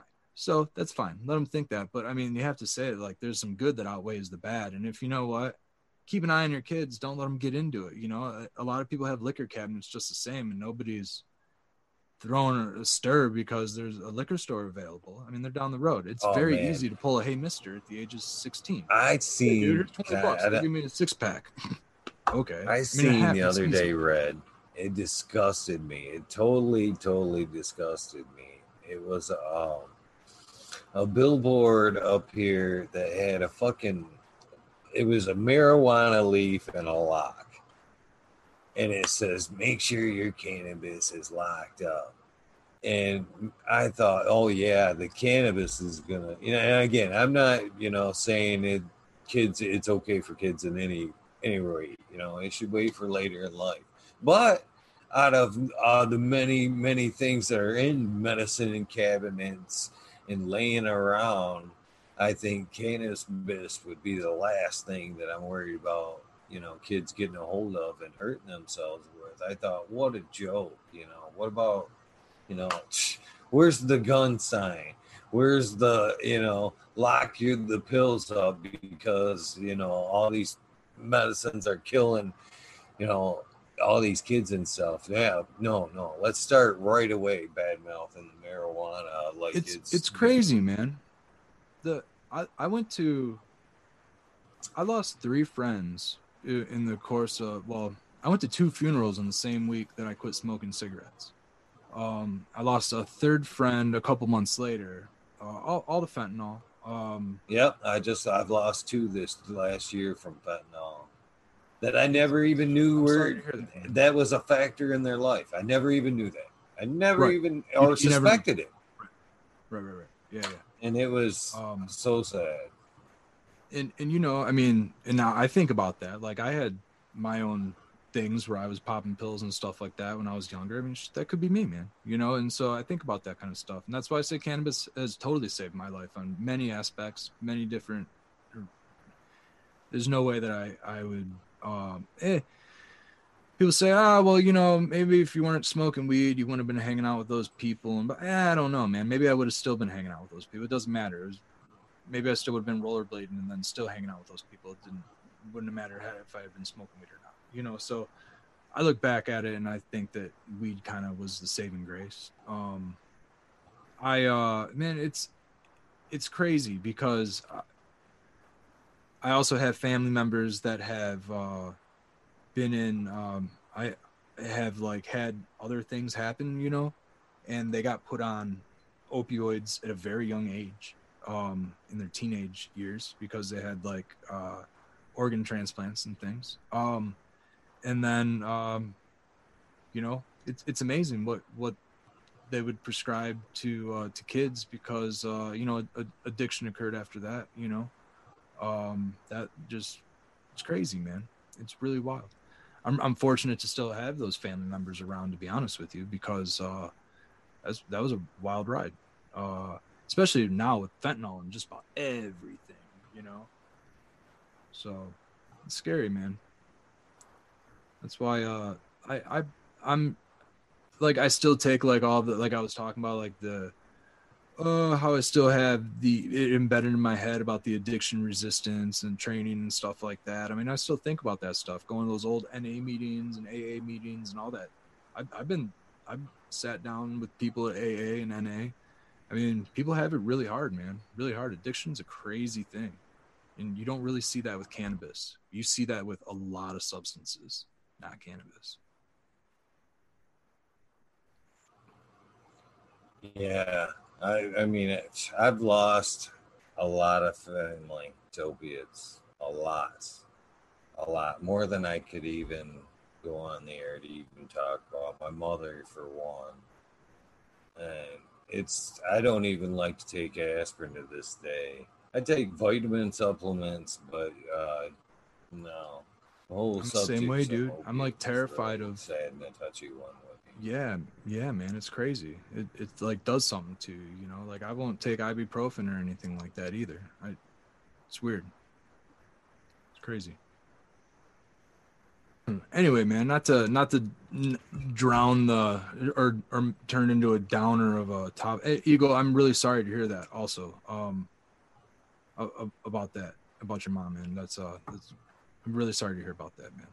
Um, but I definitely don't want to uh turn this into a negative. You know, I don't want to definitely, I definitely don't want to keep keep it in the negative zone. So I want to uh, bring it back up, um, and and like focus on how like I I think that cannabis, especially like gassy cannabis, OG style cannabis, has really helped a lot of people kick opioid addictions, which I think is uh, the plus side.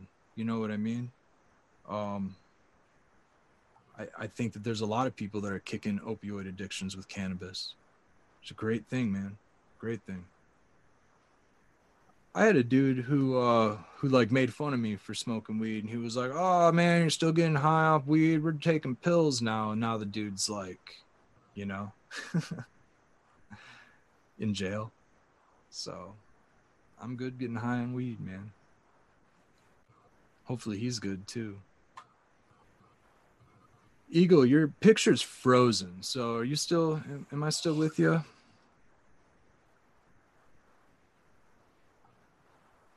Am I still with you there, brother?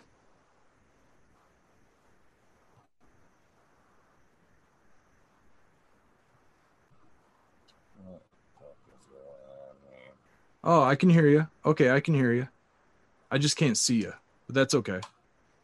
Uh, if you can see me red, I don't. My side's froze. Oh, am I frozen on you? How about chat? Chat, are we still live with you guys? Damn it! It's such a good show too. Yeah, we're still rolling. I think. Let me let me see if I can pull up my YouTube here and see if we're still on. I got so many damn tabs open, Eagle. I see red. You are live. All right. Jack Greenstock commented, "We are still live, Eagle. So we're still good, man." I, and, and by the way, Jack, uh, yes, my dare teacher was also the uh, the local cop, and uh, and he got a brand new Mustang too. That was kind of cool. He came up in a brand new. I think it was like a 19. I don't know what year it was, man. Like 1996, six, something like that. 1996 Mustang, brand new. Pretty cool. Good old PD Mustang. Yeah, that was our dare officer. Let's see here. Uh, they say no Eagle video.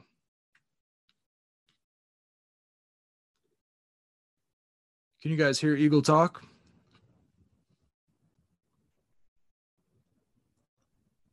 Uh, he says he's, he's got your audio, Eagle. You there?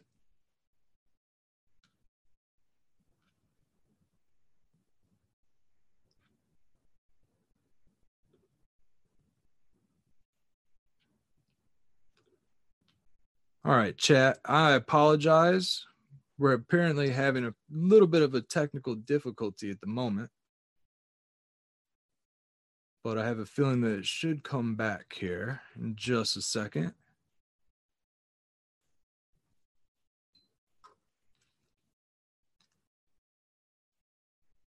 He's gone again. He's gone. Anybody like Grateful Dead? That's a good song. He's gone. I'll tell you what, I'm gonna hit this blueberry here a couple times. And let me see if I can catch Eagle, see if we're gonna restart this or not.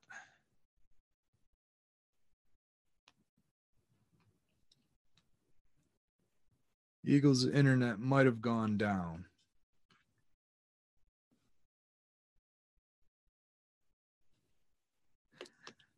So Dr. Dankenstein says that he can still see, see me. Uh, let me see here, guys. I'm going to. I'm gonna try signing off or something, and maybe doing a reboot. See what Eagles got going on on his end. And if we don't end up coming back, there? Oh, there he is. He's back. Okay, cool, Thank Eagle. God. There you Thank are. you, Red, for fucking hold me in. Yeah, no sweat, man. I was, uh. I, I was I was here with chat for a second. Your picture's still frozen, but I can hear you, which is cool. Um, My, I started to lock up. I'm crazy on my end.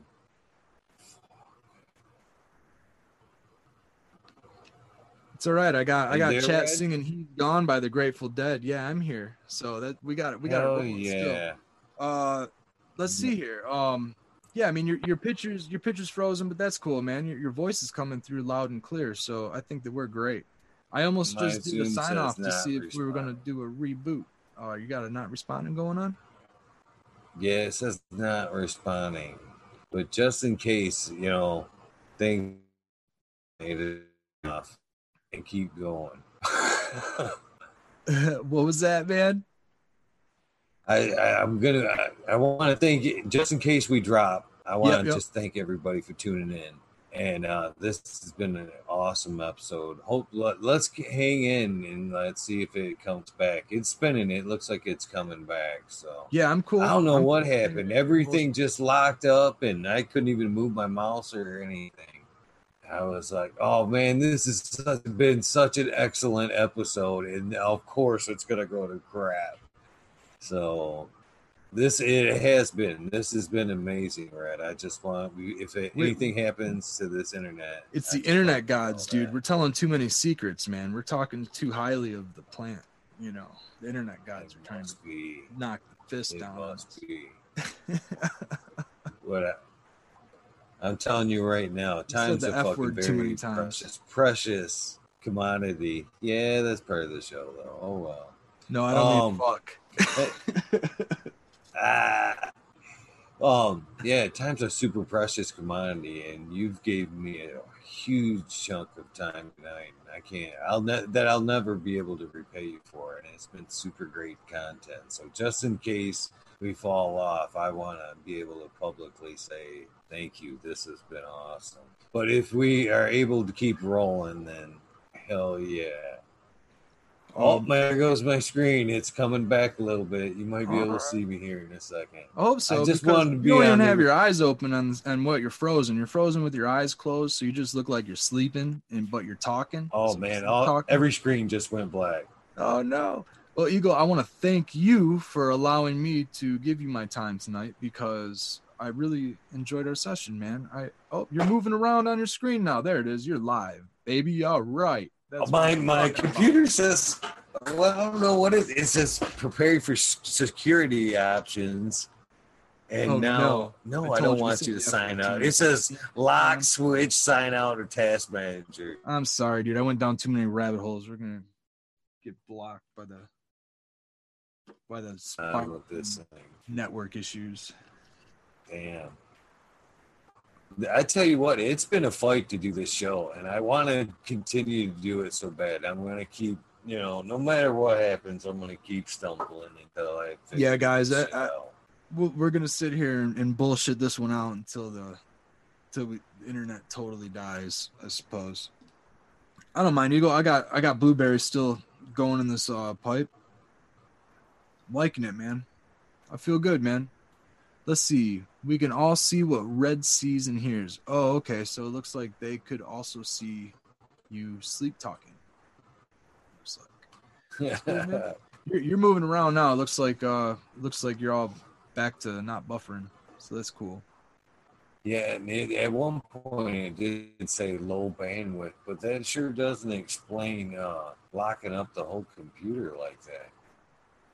Oh what yeah. a bummer because this is, has been an excellent episode too. Yeah, your visuals. Man, you guys just you guys have made this better and better with every episode. Sequence, skill ball, and now you. I mean, the rest of the panel's gonna have a tough time following this. You know, I'm lucky enough to uh, suck them in. Not trying to do it all at once. I'm trying to uh, vary it a little bit you know, get one on, maybe get another guest on, get another one on. Yeah, dude, I can't wait to get the whole panel go through. That'd be really that, that's really cool, man. I'm excited to hear what everybody's got to say. So far, man, I've really enjoyed all of the uh, conversations that you've had, dude. It's been really yeah. This one has been super great, well overdue. It's been well overdue. Right? Yeah, man. I'm glad we got to sit and chat. I'm glad I got to talk about some other things that uh, I don't necessarily that I didn't necessarily talk about in my interview with uh, Skilbo and Sequence. Uh, episode 17, Michigan Bros Grow Show uh, podcast, was the Red Setter Farm episode there. Uh, give those guys a shout out and shout out that podcast if you want to hear. Uh, I don't think I repeated. I don't think I had any repeat stories. Maybe I had a repeat story. I don't know. Go back and listen and uh, let me know if I did. I've got much, much love for the Michigan Grow Show and I do everybody, too, man. Everybody associated with it, not just the people, the panel, and our group, but the Growskis that go along with it. They've built uh, a super cool community, and I'm I'm proud to be a little part of it. I'm proud to be, you know, I'm honored to be a part of that group. So. I'm glad you uh, took the time to give them a shout out. I was going to make sure and give them one at the end, but uh, it's well deserved every bit we give them. Yeah, man. I'm really glad I got tied up with all you guys because uh, I, I, met Old Man Hermit Hash uh, about a year and a, I don't know, a little over a year, to, a year and a quarter ago or something like that, and uh, he brought me on with you guys, man. He uh, he was like my connecting link uh, to meet up with you guys. Shout out Old Man Hermit Hash. I hope I hope you're out there watching this. Uh, miss you, bro. Um, hope to see you soon. Um, but yeah, man, I, I definitely thank him for you know introducing me to all you guys and uh, getting me involved, man. Because like I said, I I wasn't putting myself out there in cannabis. I wasn't, you know, I didn't really care to. You know, I I still I don't I don't really you know I don't want to be like a big cannabis star or anything like that. I just want to like a so uh, s- session and stuff with, with you guys. You know, I want to have other people in the community to be able to bump elbows with because for the longest time it was just me uh, and, and a couple of my homies that that grew and like my my best friend like help like mentor me through a few things and uh, help consult me here and there. Um, aside from those few people, I didn't really have anybody else in cannabis. So this opened me up to like a whole new like we got all the Growskis, man. We got like everybody who's gonna be following your your channel, everybody who follows the Michigan Bros Grow Show, you know, and I thank everybody for uh for you know just hanging out, you know, and being a part of the crew. It's really fun. It's really cool, man.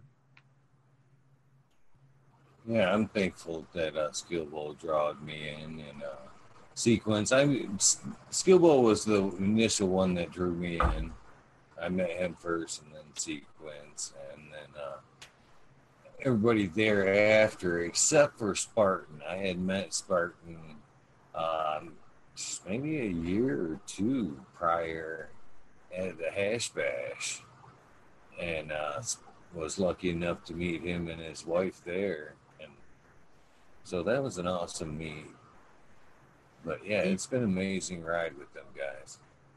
I'm not one that like just kind of put myself out there. To people, I, I'm I have like a bullshit meter. You know, if you register on my bullshit meter, I you, will never hear from me. I won't talk to you. We won't do business. You know what I mean? It's not gonna happen.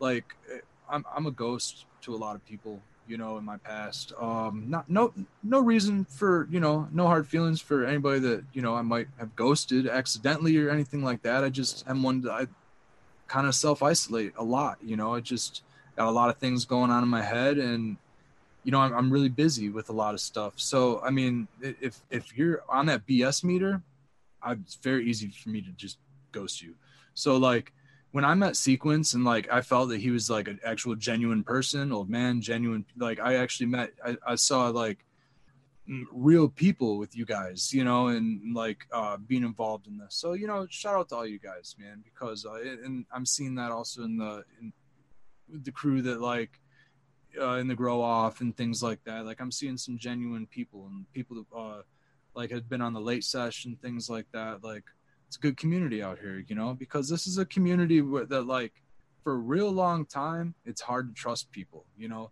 you don't know, you, you know, up until a few years ago, you didn't really know what kind of other things people had their hands in. You know, like yeah, they they might have been like a, a, a broker in the weed game or something like that, but they might have also like had eight balls in their jacket and you know had pills in their pocket and you know everybody's shady you know so it's it's you know you're always watch looking over your back and stuff. So it's good to see genuine people that care about the plant that are into the medicine that are into you know community. Community is most important you know. Absolutely. There's a, there are some you know goofy people in there but in the community. But for the most part i you know none but great people in this community for sure I love the big events. You know, talk about uh, feeling a community uh, love vibe or positive vibe, man. There's nothing better than you know. We talked about the Kansas uh, High Times event last night on the show. You know, it does suck. It is corporate, whatever, but I love that bonding experience. You know, all those people together. It's worth the money to me. To, you know, that to get out of the car, that festival smell. You know what I'm talking about? Oh, yeah. oh, it's yeah. dabs, it's yep. flour, so yep. many kind. Man, I am. I'm surprised my feet touch the ground to the door. I'm still that kid, you know, running right to the door, and yeah, I don't. I don't know. I'll still go. I'll never and forget my first one, man like I, went to the Warp Tour when I was a kid. That was like the first festival I'd ever been to. It was at like uh, I don't know, Palace. It was like in Auburn Hills or something. I forget where they were hosting like the Warp Tour. It was in like '98 or '99, and there there was the first time that like I openly saw like bongs and uh, you know all kinds of stuff like that being vended openly at tents and things, and just everybody was smoking grass and cops weren't caring. You know, it was one of those scenarios, and I was like, man, this is really cool. everybody here seems real chill. It was really fun. Yeah, I, I love that. Uh, great feeling. Now that I'm not on uh, the Rose Show and I can like say more what I want, you know what I'm saying, without uh, sounding too opinionated one way or another.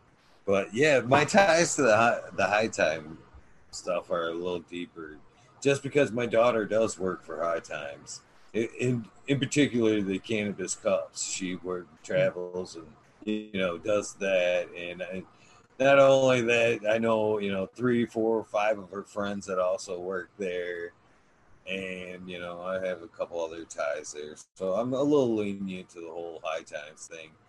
But Yeah.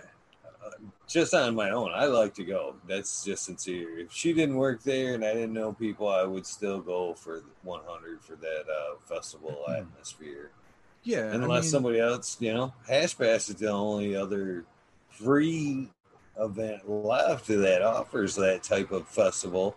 And even at that, it's so um, short lived. It's a few hours, and then you've got so many other vultures that are piggybacked off it. The fucking Hash Bash Cup, and you know, you know, there's a lot of Yep. people that have sank their things into that free event too. So Well, that's what I like about don't the know. diversity. You know, with, with there being bigger businesses, it only allows for other smaller businesses to open up. So with bigger events to, to be there, you know, it only allows for our smaller like Kush stocks and things to open up. You know, it breeds diversity. You know, I think it's cool. I think I think High Times is is sweet, man. They've been around forever. They, you know, they they've paved waves with their magazine. I mean, you know, everything from Brickweed to like soldiers. Yeah, it's me. and and you know, I don't really like I don't you know sell out or whatever, but it's like I I don't really consider I don't I don't like to look at things like that. I like to look at like uh it doesn't bother me. I, I mean, well like I, I'll attend a live nation Ken- event, you know what I mean? I'll attend like a big concert. I'll go see Paul McCartney or the Rolling Stones. You know, the tickets are super expensive and it's super overly commercialized. But there's a there's a reason that I'm I don't want to go just because it's cool. I want to go because I enjoy the experience.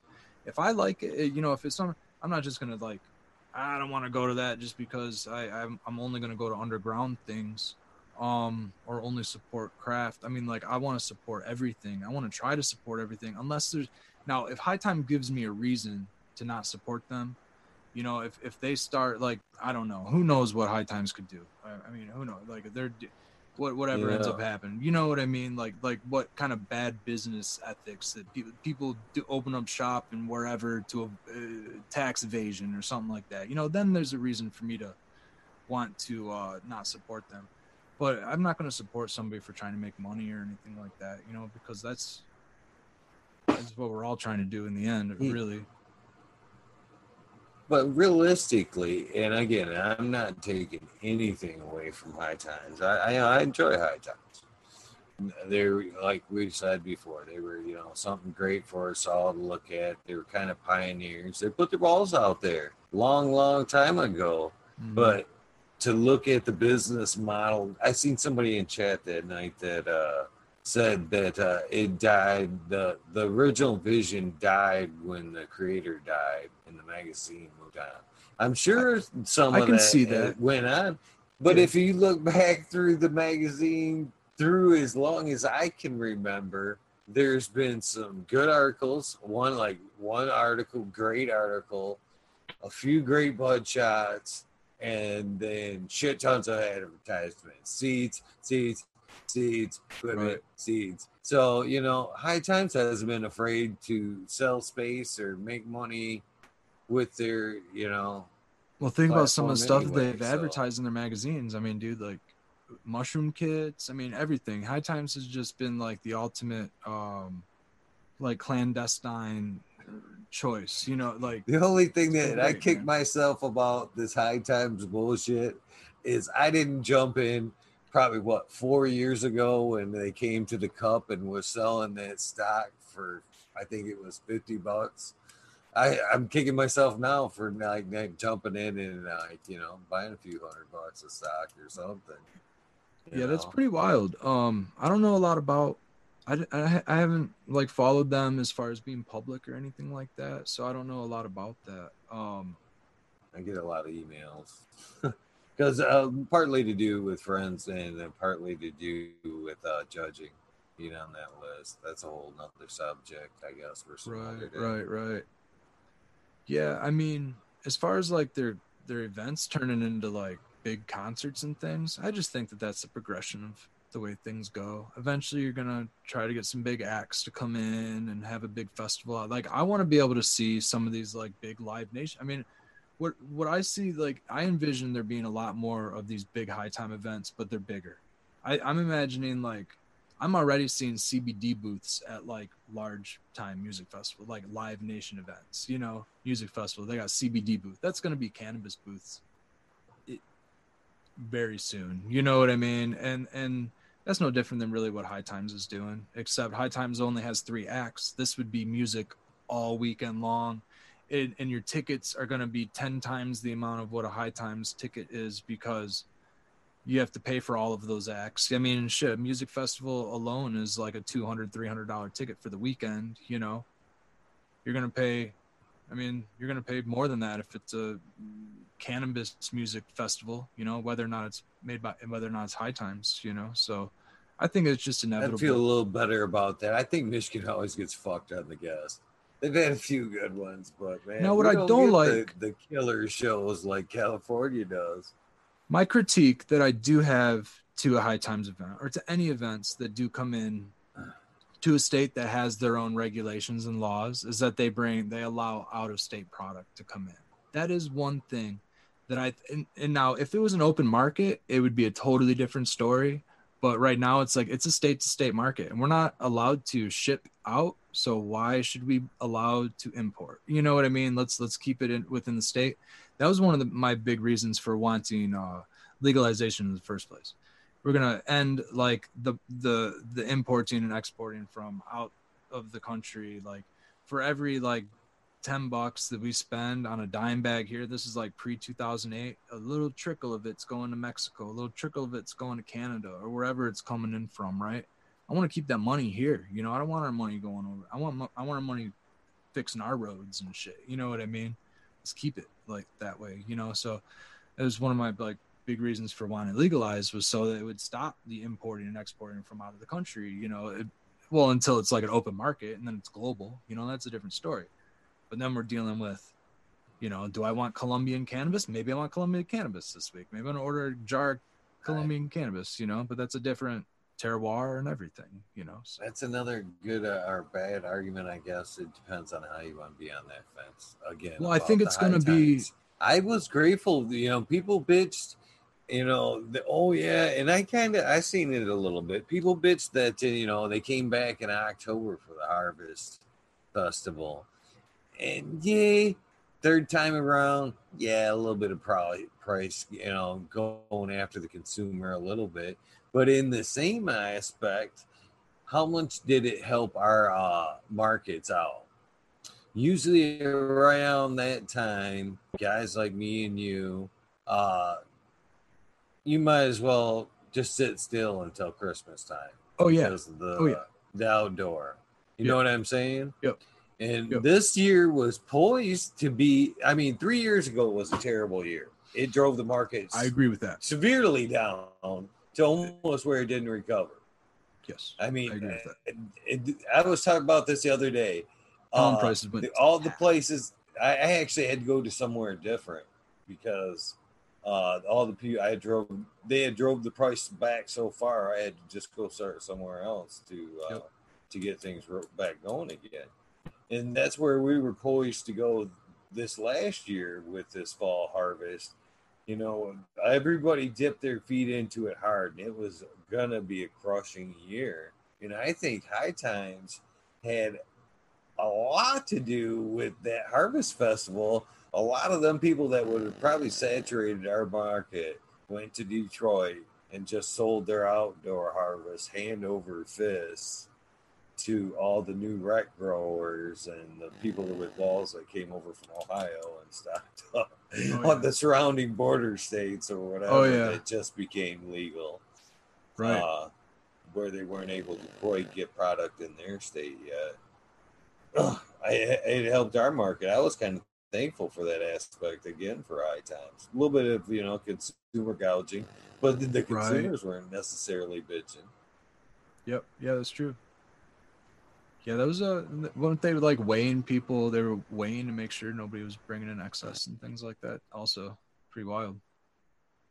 It's going to be a lot different too. I'm I'm going to be surprised to see how many big events start happening with uh, it only being limited to the licensed facilities. So I guess that's something that that's going to come into play. You know, if High Times wants to put up an event, they're going to have to get a permit. They're going to have to get somebody from in state that has the what is it the uh not a social consumption license it's the uh vending license vending permit or whatever the heck it is they're gonna have to find You know, somebody with a in a way, they may still be able to get a foothold in the the carnival. I like to call it the carnival business yeah, yeah. of the Cups, and that is because of uh, the niche market. Basically, um, all these people that are, and I advise everybody for this, you know, to get your micro license before you run out there and get uh, the bigger business license because you'll be able to do all your crafting and in-house you know working of the product from head to toe right there legally. And then um you'll be so with the micro the way i understand it you should be able to, to grow your product process it all the way from a to b even if that includes extracts. And then on that same facility you could open up say a dab bar out front. Okay now even with that licensing licensing now if high times were to come into town or any of these kush stocks or whatever under the micro uh, license you can pull a permit in that town. You can pay your high times fee for whatever they want for the booth. And then you go to that city and you you uh damn this cotton mouth municipality and uh pull uh, a permit there for 200 bucks i think they've set it at. And uh be able to keep your brand and sell your product. So if uh the micro community is large enough then yeah i think we'll be more than willing to work with say high times or Kush stock just to keep branding and uh, product moving. More or less, branding I think is more importantly. Yeah. I think if you if you don't invest in that micro uh, license, uh, you're going to get lost in the process. You might as well just grow and forget about your branding because chances are you're going to get lost in the wash. As soon as you take it to any kind of Mhm. processor, they're just going to go, okay, this is no longer Eagle Gardens fucking dominatrix or beautiful loser. Uh, it's now such and such with my tag. It'd be beautiful loser by cookies or whatever. You'll get lost way, way, way back unless you pull Yeah, the agree. micro branding and you can do your own businesses. Yeah, I Just totally agree. I mean, especially in you know September when they pull the plug on the caregiver program, or October, whenever it's going to be. Uh, first of October. September. That's such So- a goofy thing too. I mean, We can't Basically, use brand flour yeah. anyway. You know, it's so so difficult. I mean, there was a time where we could almost sort of brand flour if you wanted to uh, individually wholesale to provisioning centers or something. That was kind of a thing, but I don't know. Now it's just you have to get it tested and you have to have it in a batch, and I don't know how that works out. You know, I wouldn't even bother having to individual. I mean, the only way you can do it is if you individually wrap it, and then you're not directly talking to a provisioning center. You're talking to a grower or a processor. So you have no idea what the provisioning center even wants, or if they're even going to take individual packages. If they have shelf space for individual packages, is that going to limit the sales of the product from the grower or processor that you sell? You know what I mean? There's just so many caveat. I would love to be able to, you know, and so my my plan was Class A, and so I've been building a Class A. I got square footage for a Class A. I got land to expand into a Class B or C, whatever. Um, my my limiting factors are my township uh, holding a red flag or a red zone over my head, um, and not wanting to adopt into MMFLA or anything like that. So uh, I want to do Class A, man. Um, same deal. I'd love to do a, um, a micro business. Maybe I could probably do. I, I'd get away with micro in my spot. Um, you know, there's enough traffic and stuff around. I wouldn't mind it, but I kind of want to just limit it to just like the farming and just farm wholesale, farm wholesale, and then do events. You know, if I could wholesale at events or not maybe not wholesale, but be able to like take my products to a provisioning center or to a I don't know licensed event or something like that. That would be ideal, man. I'd love to do that. That'd be perfect. Like I said, I'm I'm not huge with a or having a big market for extracts or anything like that. I like to just flower and or grow the grow the plants, man. You know, run the grow, and then uh, hope to hope to be able to like go to the provisioning center and set up I, I, would love to be able to do like the consignment space you know have like all right here's our display we're gonna give us a display right here we can come in and every thursday we're gonna come in and and talk to your uh, talk to your customers and stuff and let them know what you know in my my case red setter farm is all about you know or red setter farms and you know irish hills based you know blah blah blah blah blah and you get a chance to do that you can't really do that with this system that we have in place you know at least it's very difficult to Well, Mr. Red, I think I am gonna cut this off because I've got to do some watering. Yeah, man. man I uh, a, I gotta go water the toilet. Awesome. This has been amazing. I am so thankful for you to uh, jump on the autopilot there and hold it down while my ship was going crazy. Total, total great guest. I mean, I can't say enough about this. This has been completely awesome and uh, like I said, long overdue. I wish we would have done this a long time ago. I agree, so, Eagle. Uh, it was an excellent, excellent hangout session. Um, dude, it, it, was great getting to talk to you. Uh, I'm sure I got wind in me for another round whenever you want. Whenever you want to hang out, man. Oh yeah, you're welcome back anytime. I I'd love to go another three, four hours with you. Keep easy. talking, and I I believe we could do another three, four hours easy. Listen, but I can keep talking. Oh no, man! You, every time you tuned in, you're on, man. You drop tons of knowledge. You're great to watch. I, hope so, man. Sometimes I'm just I don't even know what's coming out of my mouth. It's just rolling. So I am just it's just not. And I almost think you're selling Play yourself a little bit short there, brother. I mean, yeah. Try to you, stay humble. You, you're Mrs. Red's got it going on, man. Uh, I hear you, like you said, you mentioned you're uh, getting married soon, and uh, yeah, I wish man. that all the best Fingers crossed and, that, uh, that works out still. So I don't know. Social a huge, a huge thank you to Mrs. Red for letting me uh, have you for a few hours for this, and uh, yeah, uh, thank you. Anybody, thank uh, you, you, want to give your shout outs and uh, you know, yourself and uh, anybody? I want to thank you. Uh, I want to thank you for the compliments, man. You're you're very kind, and I really want to thank you for your time and let me come on here and just expel all the stuff that I got going on in my head. Um, not to mention, man, getting a chance to just sit here and talk was uh, uh, an, an, excellent like stress relief. Um, big shout out, man. Big shout out to Miss Red. Big shout out to the Michigan Bros Grow Show.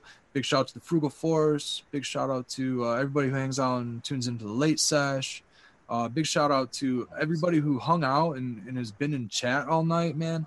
Um, I'm not even gonna list everybody because tons of Growskis are in there, man. Dude, just shout out to all you guys, man, because uh, you guys hung in for the marathon, man. And Eagle, man, thanks for letting me host a marathon with you. And shout out to New Standard. Uh, I got an awesome opportunity. Uh, just before the show, I was doing um, audio clips. I'm gonna be the voice on the phone when you call to, you know get directions to the store, talk to somebody. I'm to be the person telling you the hours and all that stuff. I'm the vi- audio recording voice, uh, phone prompt voice, if you will.